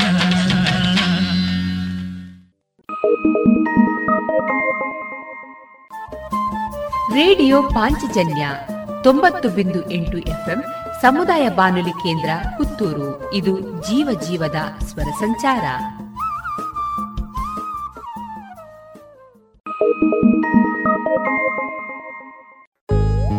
ದೇಶದ ಹೆಮ್ಮೆಯ ಬರೆಯೋಣ, ಸ್ವಾತಂತ್ರ್ಯದ ಉಸಿರಾಶ್ವಾಸಿಸೋಣ, ದೇಶದ ಹೆಮ್ಮೆಯ ಬೆಳೆಸೋಣ, ಭಾರತ ಗೌರವ ಬಾಳಿಸೋಣ. ಭಾರತದ 75ನೇ ಸ್ವಾತಂತ್ರ್ಯೋತ್ಸವದ ಪ್ರಯುಕ್ತ ಅಮೃತ್ ಮಹೋತ್ಸವದಲ್ಲಿ ದೇಶಭಕ್ತಿ ಗೀತೆ ಸ್ಪರ್ಧೆ ಆಯೋಜಿಸಲಾಗಿದೆ. ನೀವು ಈ ಸ್ಪರ್ಧೆಯಲ್ಲಿ ಭಾಗವಹಿಸಲು ಬಯಸುವಿರಾ? ಹೌದಾದ್ರೆ ಅಮೃತ್ ಮಹೋತ್ಸವ .nic.in ಹೆಸರನ್ನು ನೋಂದಾಯಿಸಿ. ಬೇಗನೆ ಬನ್ನಿ, ಲೇಖನಿ ಹಿಡಿದು ದೇಶದ ಹೆಮ್ಮೆಯ ಬೆರೆಸಿರಿ. ಇದುವರೆಗೆ ಮಧುರಗಾನ ಪ್ರಸಾರವಾಯಿತು. ಪ್ರಿಯ ಕೇಳುಗರೆ, ನಿಮ್ಮ ಪರಿಸರ, ಸುತ್ತಮುತ್ತ ಅಥವಾ ಊರಿನಲ್ಲಿ ನಡೆಯುವ ಸಾರ್ವಜನಿಕ, ಧಾರ್ಮಿಕ, ಶೈಕ್ಷಣಿಕ, ಸಾಮಾಜಿಕ ಹಾಗೂ ಆರೋಗ್ಯ ಸಂಬಂಧಿ ಕಾರ್ಯಕ್ರಮಗಳ ಮಾಹಿತಿಯನ್ನು ಅಥವಾ ಆಹ್ವಾನ ಪತ್ರಿಕೆಗಳನ್ನು ನಮಗೆ ಕಳುಹಿಸಿಕೊಡಿ. ಉದಾಹರಣೆಗೆ ಜಾತ್ರೆ, ಉತ್ಸವ, ವಾರ್ಷಿಕೋತ್ಸವ, ಗೋಷ್ಠಿಗಳು, ಉಪನ್ಯಾಸ ಇತ್ಯಾದಿ ಕಾರ್ಯಕ್ರಮಗಳ ಆಹ್ವಾನ ಪತ್ರಿಕೆಗಳು. ನಿಮ್ಮ ಮಾಹಿತಿಗಳನ್ನು ಕ್ರೋಢೀಕರಿಸಿ ರೇಡಿಯೋ ಪಾಂಚಜನ್ಯದಲ್ಲಿ ಪ್ರಸಾರ ಮಾಡಲಾಗುವುದು.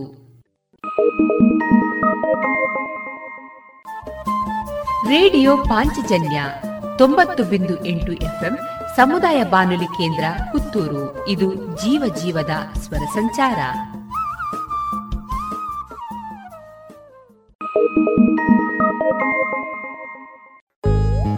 ದೇಶದ ಹೆಮ್ಮೆಯ ಬರೆಯೋಣ, ಸ್ವಾತಂತ್ರ್ಯದ ಉಸಿರಾಶ್ವಾಸಿಸೋಣ, ದೇಶದ ಹೆಮ್ಮೆಯ ಬೆಳೆಸೋಣ, ಭಾರತ ಗೌರವ ಬಾಳಿಸೋಣ. ಭಾರತದ 75ನೇ ಸ್ವಾತಂತ್ರ್ಯೋತ್ಸವದ ಪ್ರಯುಕ್ತ ಅಮೃತ್ ಮಹೋತ್ಸವದಲ್ಲಿ ದೇಶಭಕ್ತಿ ಗೀತೆ ಸ್ಪರ್ಧೆ ಆಯೋಜಿಸಲಾಗಿದೆ. ನೀವು ಈ ಸ್ಪರ್ಧೆಯಲ್ಲಿ ಭಾಗವಹಿಸಲು ಬಯಸುವಿರಾ? ಹೌದಾದ್ರೆ ಅಮೃತ್ ಮಹೋತ್ಸವ .nic.in ಹೆಸರನ್ನು ನೋಂದಾಯಿಸಿ. ಬೇಗನೆ ಬನ್ನಿ, ಲೇಖನಿ ಹಿಡಿದು ದೇಶದ ಹೆಮ್ಮೆಯ ಬೆರೆಸಿರಿ. ರೇಡಿಯೋ ಪಾಂಚಜನ್ಯ ಸಮುದಾಯ ಬಾನುಲಿ ಕೇಂದ್ರದಿಂದ ನಿಮ್ಮ ಕಾರ್ಯಕ್ರಮಗಳು ಪ್ರಸಾರವಾಗಬೇಕೇ? ಹಾಗಿದ್ದರೆ ನಮ್ಮನ್ನು ಸಂಪರ್ಕಿಸಿ. ನಮ್ಮ ದೂರವಾಣಿ ಸಂಖ್ಯೆ 08251298499. ಗಮನಿಸಿ ಕೇಳುಗರೆ, ನಮ್ಮ ಕಾರ್ಯಕ್ರಮಗಳನ್ನು ವೆಬ್ಸೈಟ್ ಮೂಲಕ ಕೂಡ ಆಲಿಸಬಹುದು. ನಮ್ಮ ವೆಬ್ಸೈಟ್ ವಿಳಾಸ www.radiopanchjanya.com. ಇಲ್ಲಿ ಆರ್ಕೈವ್ಸ್ ನ ಭಾಗಕ್ಕೆ ಹೋಗಿ ಕ್ಲಿಕ್ ಮಾಡಿದರೆ ಹಳೆ ಕಾರ್ಯಕ್ರಮಗಳನ್ನು ಕೂಡ ಆಲಿಸಬಹುದು.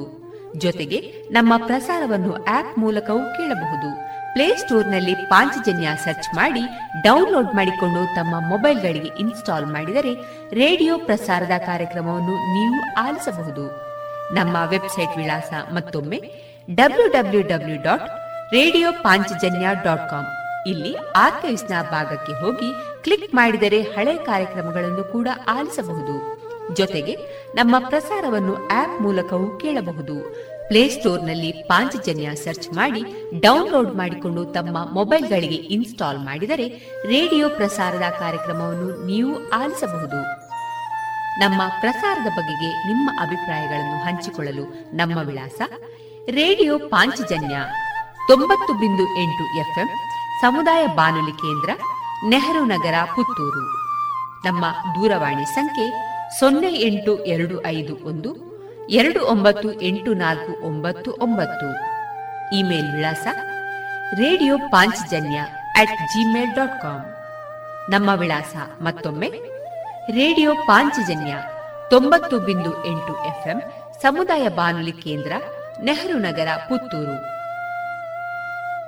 ನಮ್ಮ ದೂರವಾಣಿ ಸಂಖ್ಯೆ 08251298499.